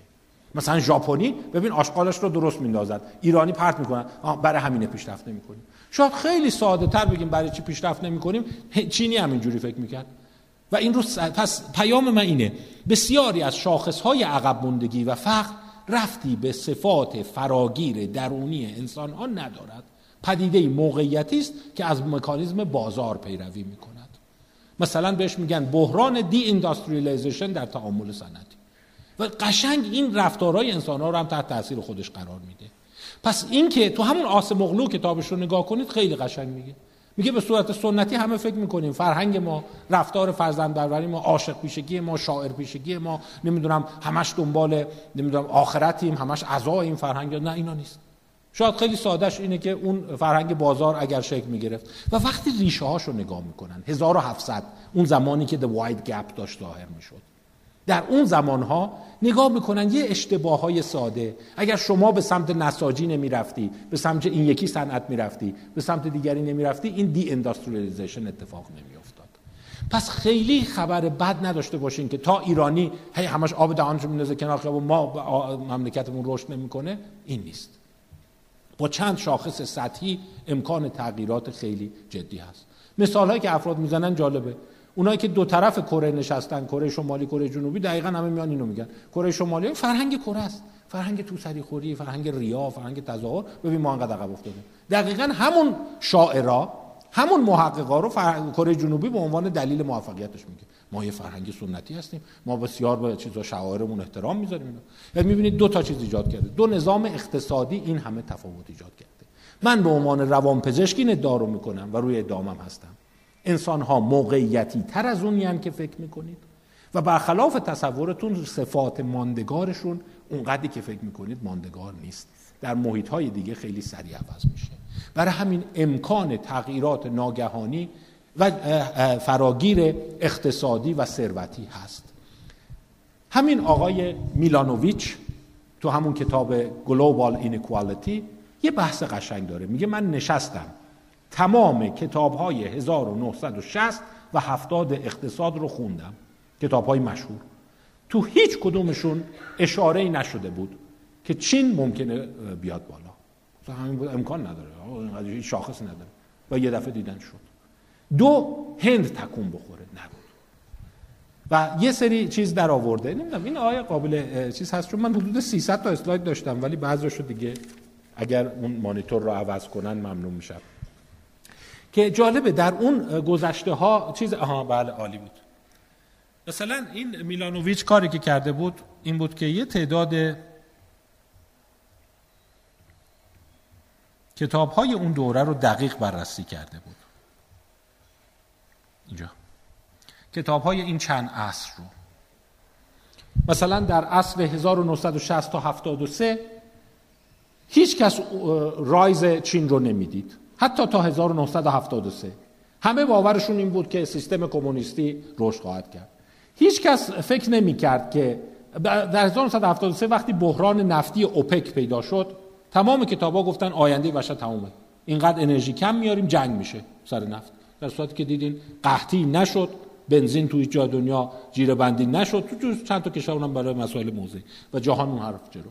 یا وقتی 1990 بود اون داستان End of History رو نوشتن و اشاره کردن که globalization در واقع پایان مرحله است ولی دوباره عوض شد. و چیز قشنگی که میلانوویچ در آورده بود این بود که بسیاری از اتفاقهایی که ما می‌بینیم در واقع برخلاف تصورمون کمتر از اونی که فکر می‌کنیم ریشه دار هستند. و یه ذره امیدواری به آینده می‌تونه با شاخص های کمی اتفاق بیفته. اینو آس مغلو تو کتاب خودش داره. میگه نگاه کنید. چقدر عکس گویاست؟ کره شمالی کره جنوبی. یه فرهنگ از نظر روانشناسی کاملا یکی. ژنتیک کاملا یکی. میزان کورتکس کاملا یکی. اون بالا و این پایین میزان الکتریسیته است. یعنی و الکتریسیته شاخص عمده توسعه است دیگه. و اون خط مدار 38 درجه است که بین دو تا کره است. جز نظام اقتصادیش هیچ توجیه دیگه نداره. پس من فقط یه چیزی که اینجا می‌خوام بگم آره اینقدر دنبال این نباشیم. مهد کودک رو خفت بدیم مادر رو خفت بدیم راننده رو خفت بدیم که اینا هستن عامل عقب موندگی ما. خیلی ساده عامل عقب موندگی می‌تونه صرفا این باشه. آقا این مدل بانکداری جواب نمیده. این مدل اقتصادی اینو این درست کن. این خیلی سریعتر رشد می‌کنه. و اینکه ما تا عوض نشیم و دیگه همین ببین این پکینگ اوردر است. و جالب مرغا وقتی هیچی گیرشون نمیاد هیچ زمین رو نک می‌زدن. یعنی شما به زمین و زمان دیگه شروع می‌کنی بعد گفتن. به شاعرا بعد میگی. نمی‌دونم به قرمه سبزیمون بعد میگی. ملت چون همش میشینن قرمه سبزی می‌خورن پس مغزشون کار نمی‌کنه. یه جوری خودزنی شکل می‌گیره که این خودزنی هم روحیه شما رو خراب می‌کنه. همین که راهی به جای نمی‌بره. الان آنچه که به نظر من در ایران یه ذره برای دانشجو جماعت روشنفکر جماعت تهدیده این خودزنی فرهنگی که داره می‌کنه. یعنی تمام عامل بدبختی ما ما شاعر پروریم تو هپروتیم نمی‌دونم همش عشق و عاشقی داریم. ذهن ما ذهن نمی‌دونم کریتیکال نبوده. نه خیلی بوده چرا نبوده؟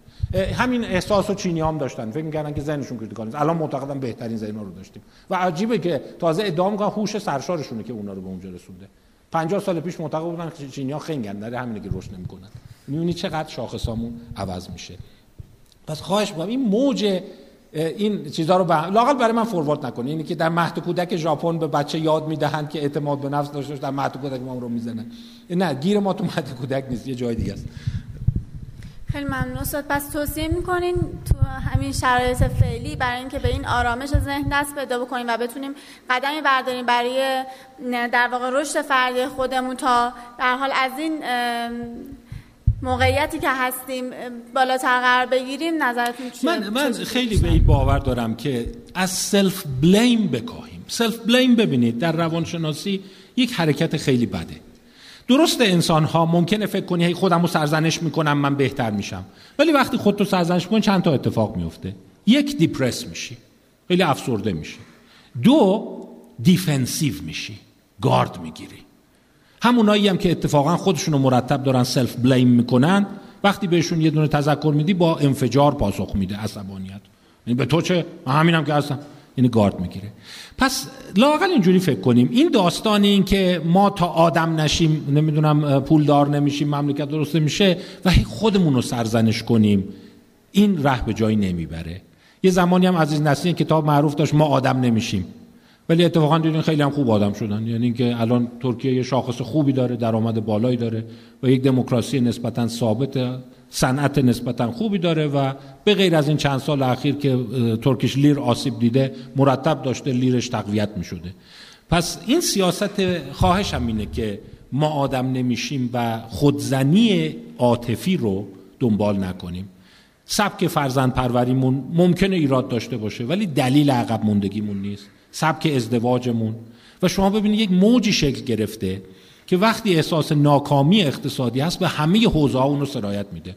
مثلا خارجی جماعت ببین ازدواجش چجوریه مال ما چجوریه؟ نمی‌دونم ما بی خودی پولمان را در مهمانی میریزیم. خب ولی وقتی میری شاخص های اونا رو هم نگاه می‌کنیم می‌بینی دقیقا همه اونا هم هست. یعنی بسیاری از چیزهای منفی که ما توی خودمون می‌بینیم تو تمام دنیا هم هست. و حتی گاهی پررنگتر.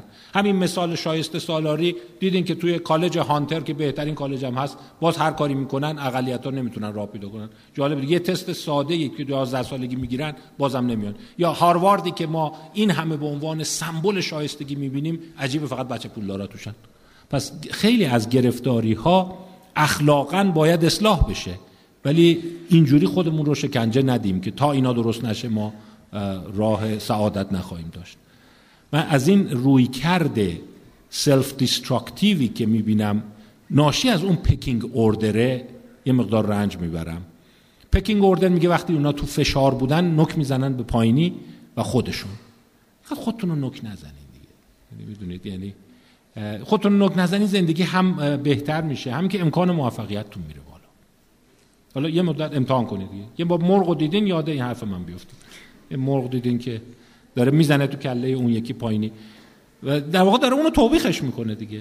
می‌زنه تو کلش که مثلا یه صدایی میاد نمی‌دونم یه دما سرده نمی‌دونم آب نیست دونه جنسش بده این شروع می‌کنه اونو زدن.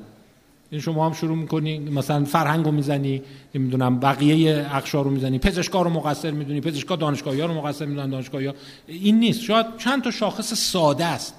مثلا دیدن شاخص های توسعه رو ما الان اینجا بحثش نبود. آقای دکتر نادریان پیشنهاد داشتن که با چند نفر جامعه شناس و اقتصاددان شاید میز گرد بذاریم. ولی اینکه ما چرا عقب ماندیم به عنوان روانپزشک من می‌تونم جواب بدم. خیلی از اون چیزهایی که شما مطرح می‌کنید دلیل نیست. دلیل ها خیلی چیزهای ساده تریه اینکه نظام تهاتر اینکه داشتن منابع فروختن منابع و اون کتاب ترید خیلی قشنگ نشون میده. ببخشید خستتون می‌کنم ولی فکر کنم شاید یه بحث چیز باشه. ببینم اون شیمودا رو می‌تونم براتون پیدا کنم که مثلا همین شکلگیری امپراتوری عثمانی یا مسائلی که توی ژاپن بود که مثلا یکی از معماها همین شکلگیری ژاپنه که ناگهان شما می‌بینی این اتفاق میفته بله. وقتی نگاه می‌کردن یکی از استثناهای عجیب شما اگه دقت کرده باشین ژاپنه که این چجوری مثل همون صنعتی میشه. ژاپن هم تقریبا با چین لب به لب بوده از نظر درآمد سرانه تا 1800 1850 و جالب ژاپنیا از نظر شاخص های فرهنگی که بخواین گیریم به شدت از چینی ها عقب‌تر بودن. یعنی میزان توانایی نوشتن خط مراکز فرهنگی و غیره. یه دو تا اتفاق میفته بهش میگن معاهده های هریس و شیمودا. این ماتیو پریه این هنرپیشه نه این دریادار ماتیو پری. اینم تاوسند هریس. اینا دو تا آمریکایی قلدرن سوار ناو میشن میرن طرفای ژاپن 1860 دو تا بندر ژاپن رو بندر شیمودا رو به توپ میبندن. میگه چرا به توپ میبندی؟ میگه که باید گمرکاتون رو وردارین می‌خوایم وارد تجارت بشیم. ولی جالبه برخلاف بقیه کشورها مثل هند و چین ورداشتن گمرکات و باز کردن بندرهای موهبت عجیب برای ژاپنیا میشه. و ناگهان ژاپنیا میفتن تو چرخه صنعتی شدن. این کتابی که من خدمتتون معرفی کردم اون داستان ترید و چرا بعضی ها عقب میفتند میگه این وارد یک دیالوگی که میشی. اگر دست صنعتی رو بگیری و صنعتی شدن شروع کنی منابع اولیت save میشه و سریعا از نظر intellectual و فرهنگی شما اون sophistication رو پیدا می‌کنی و اون یکی کشورها تحلیل میرند و در واقع شاید الگوی صنعتی شدن که رابطه زیادی با اون شاخصه های فرهنگی، باوری، مذهبی و اینا نداشته خیلی راحتتر اقتصادی شدن و پیشرفت جهان رو توضیح داده. ولی ما دوست نداریم اینا رو بشنویم. دوست داریم بشنویم که اونایی که عقب موندن به خاطر بیورزگی، کمهوشی، خرافی بودن، تنبل بودنشونه و اونایی که پیشرفت کردن هم اونجوری بوده. در نگاه ظاهرم اینجوریه. ولی من به شما به عنوان یک روانپزشک میگم نه. این صفت های تک تک اینا رو در بیاری با هم مقایسه کنی اونقدر با هم فرق نداشتن. یا شاید هم ثانویه بودن. همین داستان صنعتی شدن ژاپن رو شما اگر نگاه کنید قاعدتا میگن طبق این نوع نگرش چین نبا اینم باید عین چین میموند. یعنی مثل همون 1910 چین می‌شد. در صورتی که کاملا مسیر دیگه رفت. اینو در ذهن داشته باشیم. شیمودا و هریس تریتیز.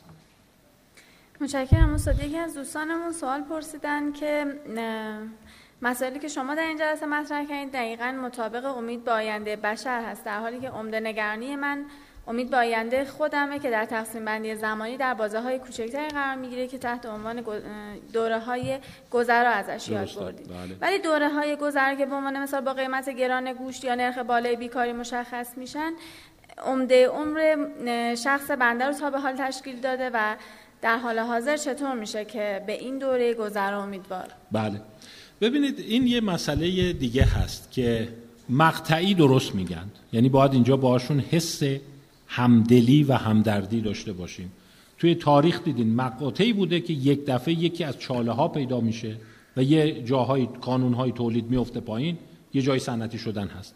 ولی امیدی که میشه به ایشون داد اینه که خیلی دور از دست نیست. یعنی همون معجزه چین که فقط ظرف 20 سال ثروت ده برابر میشه. حتی اگه یک پنجم اون معجزه هم در پیش باشه و شما بتونی با تغییرات ساده اقتصادی مسائل سیاسی این اتفاقات تهاتر تولید در مقابل فروش نفت اینا رو داشته باشید شما پیش خودت فکر نکن او حالا تا ایرانی جماعت بخواد صنعتی بشه تا ایرانی جماعت بخواد چیز کنه. خیلی زمان می‌بره نه خیلی راحت است. من احساس می‌کنم مثل قماره ولی در عین حال احتمالش این نیست که او 100 سال مثلا این جملاتی که ما 200 سال از اونها عقبیم نمی‌دونم ما از فرهنگی 500 سال عقبیم. اصلا همچین چیزایی نیست. نهاد انسان بسیار فلکسیبل و بسیار در واقع انعطاف پذیره. حالا اونش رو دیگه واقعا من نمی‌تونم دلخوشی بیخود به شما بدم ولی می‌خوام بگم که شدنی بودنش خیلی راحت می‌تونه یه کشوری رشد کنه. اون شاخص چیز رو دیدین؟ همون ده سال؟ یعنی با هر محاسبه ای شما نمی‌تونی تغییر جمعیتی اونجوری داشته باشی. ولی شد. یعنی ایران از نظر اینکه سرعت ترمز گرفتن رو جمعیتش باشه و باز یه بد فهمیدن. فکر می‌کنن تقصیر آقای دکتر مرندی بوده. تقصیر آقای مل... دکتر ملکزاده بوده. رفت نمی‌دونم شبکه روستا کاندوم توزیع کرده. نه این نیست. این ترمز تو همه دنیا اتفاق افتاده.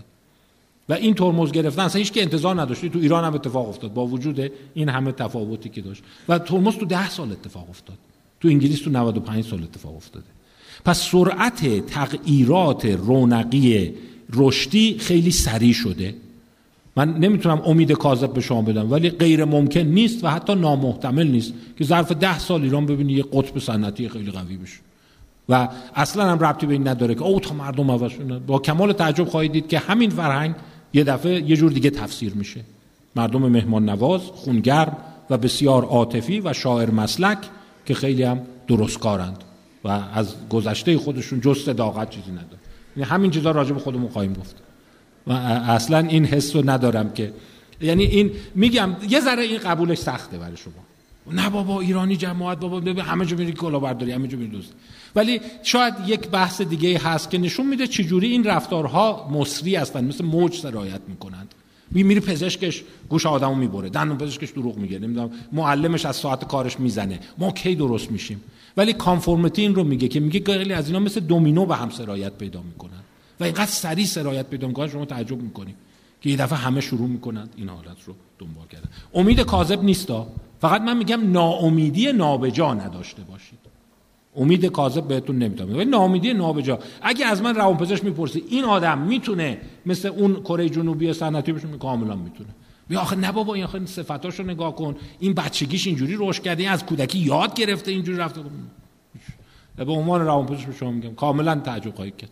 یه دفعه می‌بینی اینقدر سریع می‌تونه چیز کنه عوض شه اون داستان situationistic بودن انسان ها contextual بودن انسان ها پدیده conformity پدیده سرایت اینا پدیده های خیلی جذابی هستن.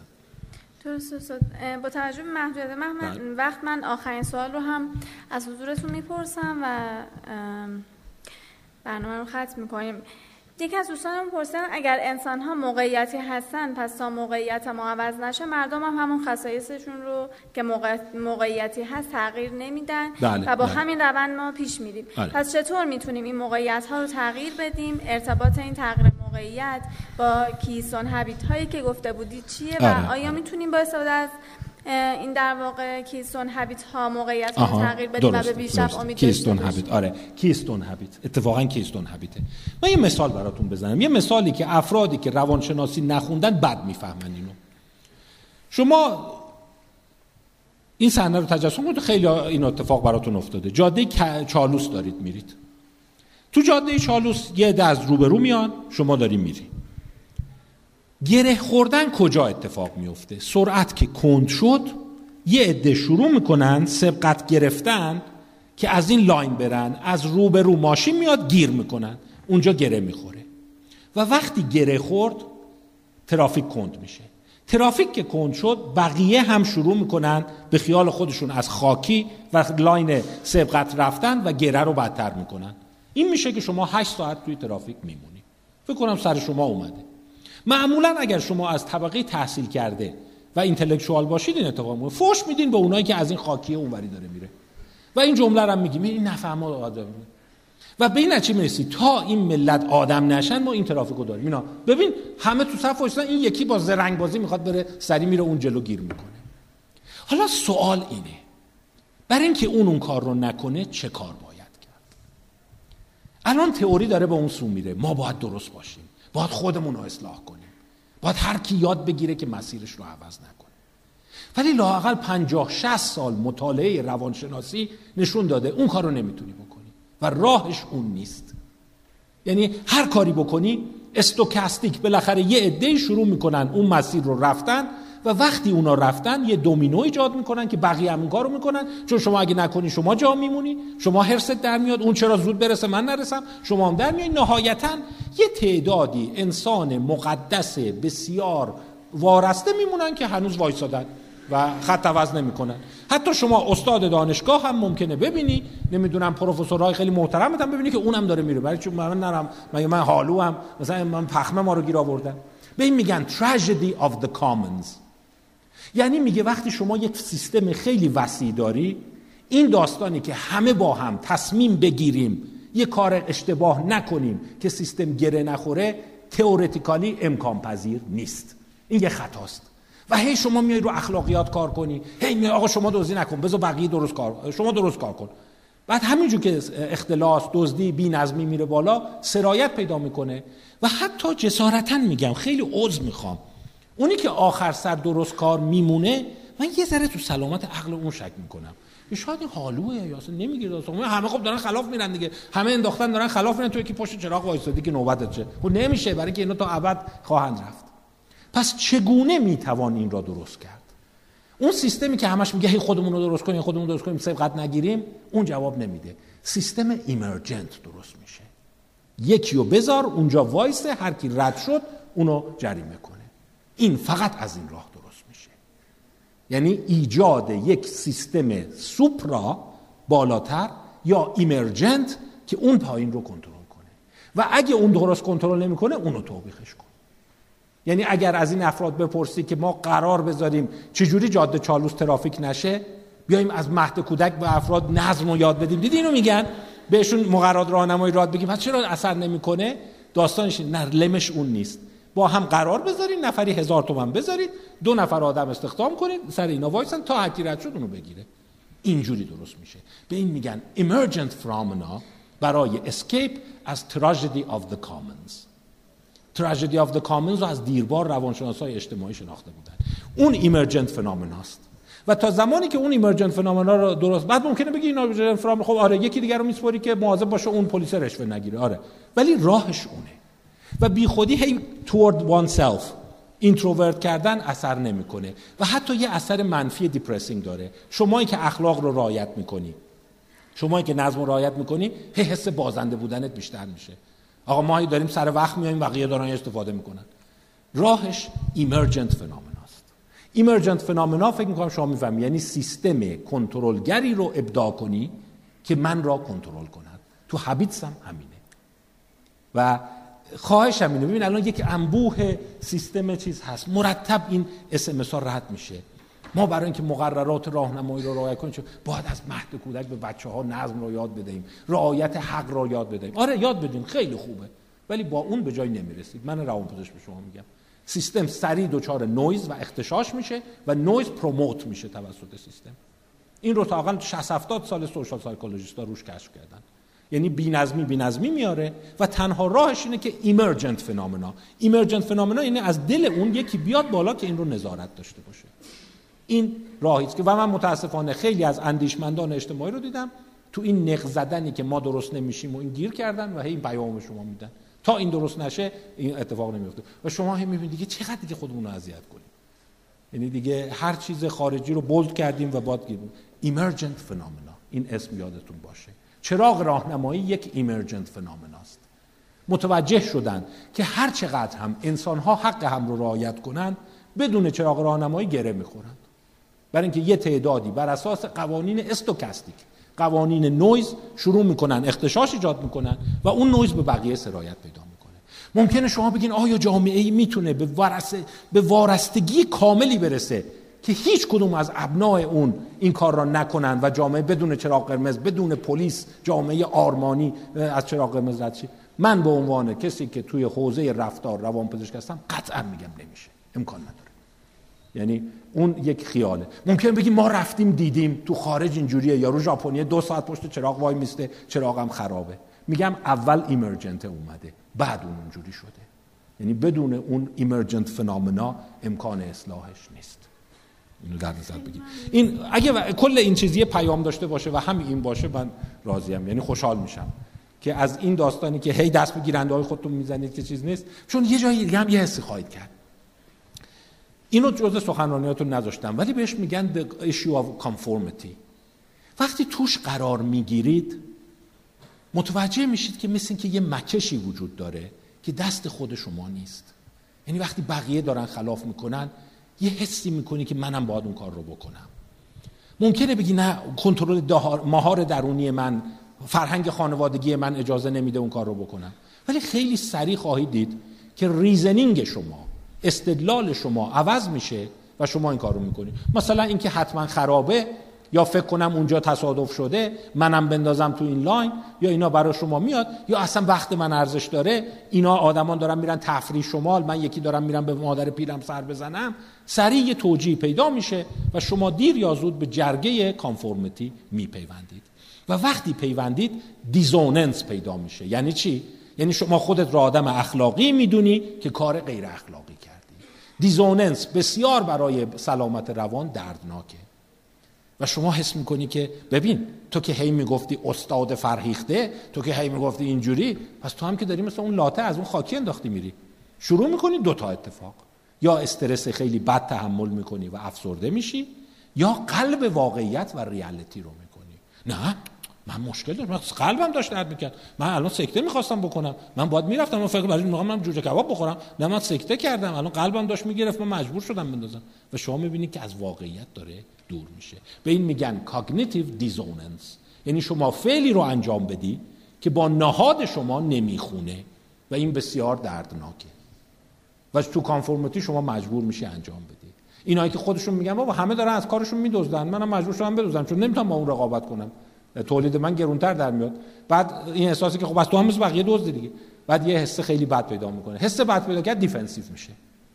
یعنی دزد باباته. دزد که میگه که من دارم این کار فرهنگی منه. این نمی‌دونم چیه. بعد یه سری چیزایی شروع و حتی از reality دور میشی. حتی می‌تونی به مرز سایکوز و خیال پردازی برسی.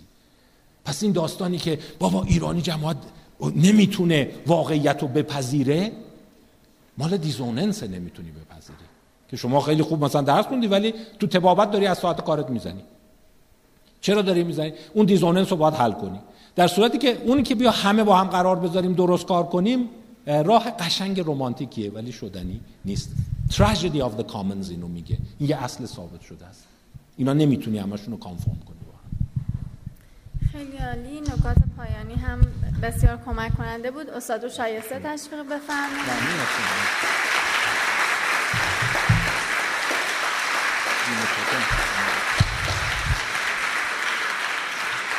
امیدوارم از مطالب امروز بهره کافی رو برده باشین. دعوت می‌کنم تا شنبه 14 اردیبهشت 1398 در همایش تفکر نقاد با حضور استاد ارجمند جناب آقای دکتر سلطانی همراه ما باشین تا اون روز شما رو به خدای بزرگ میسپارم. از طریق فضای مجازی با ما در ارتباط باشین.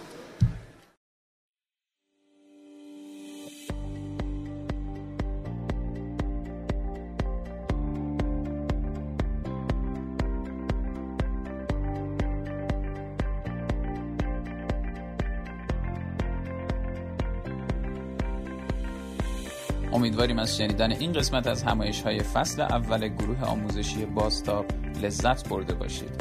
اگر این فایل براتون مفید بود با دوستاتون، اساتیدتون یا حتی اعضای خانوادهتون به اشتراک بذارید. این فایل ها رایگان هستند و برای به اشتراک گذاریشون هم محدودیتی وجود نداره.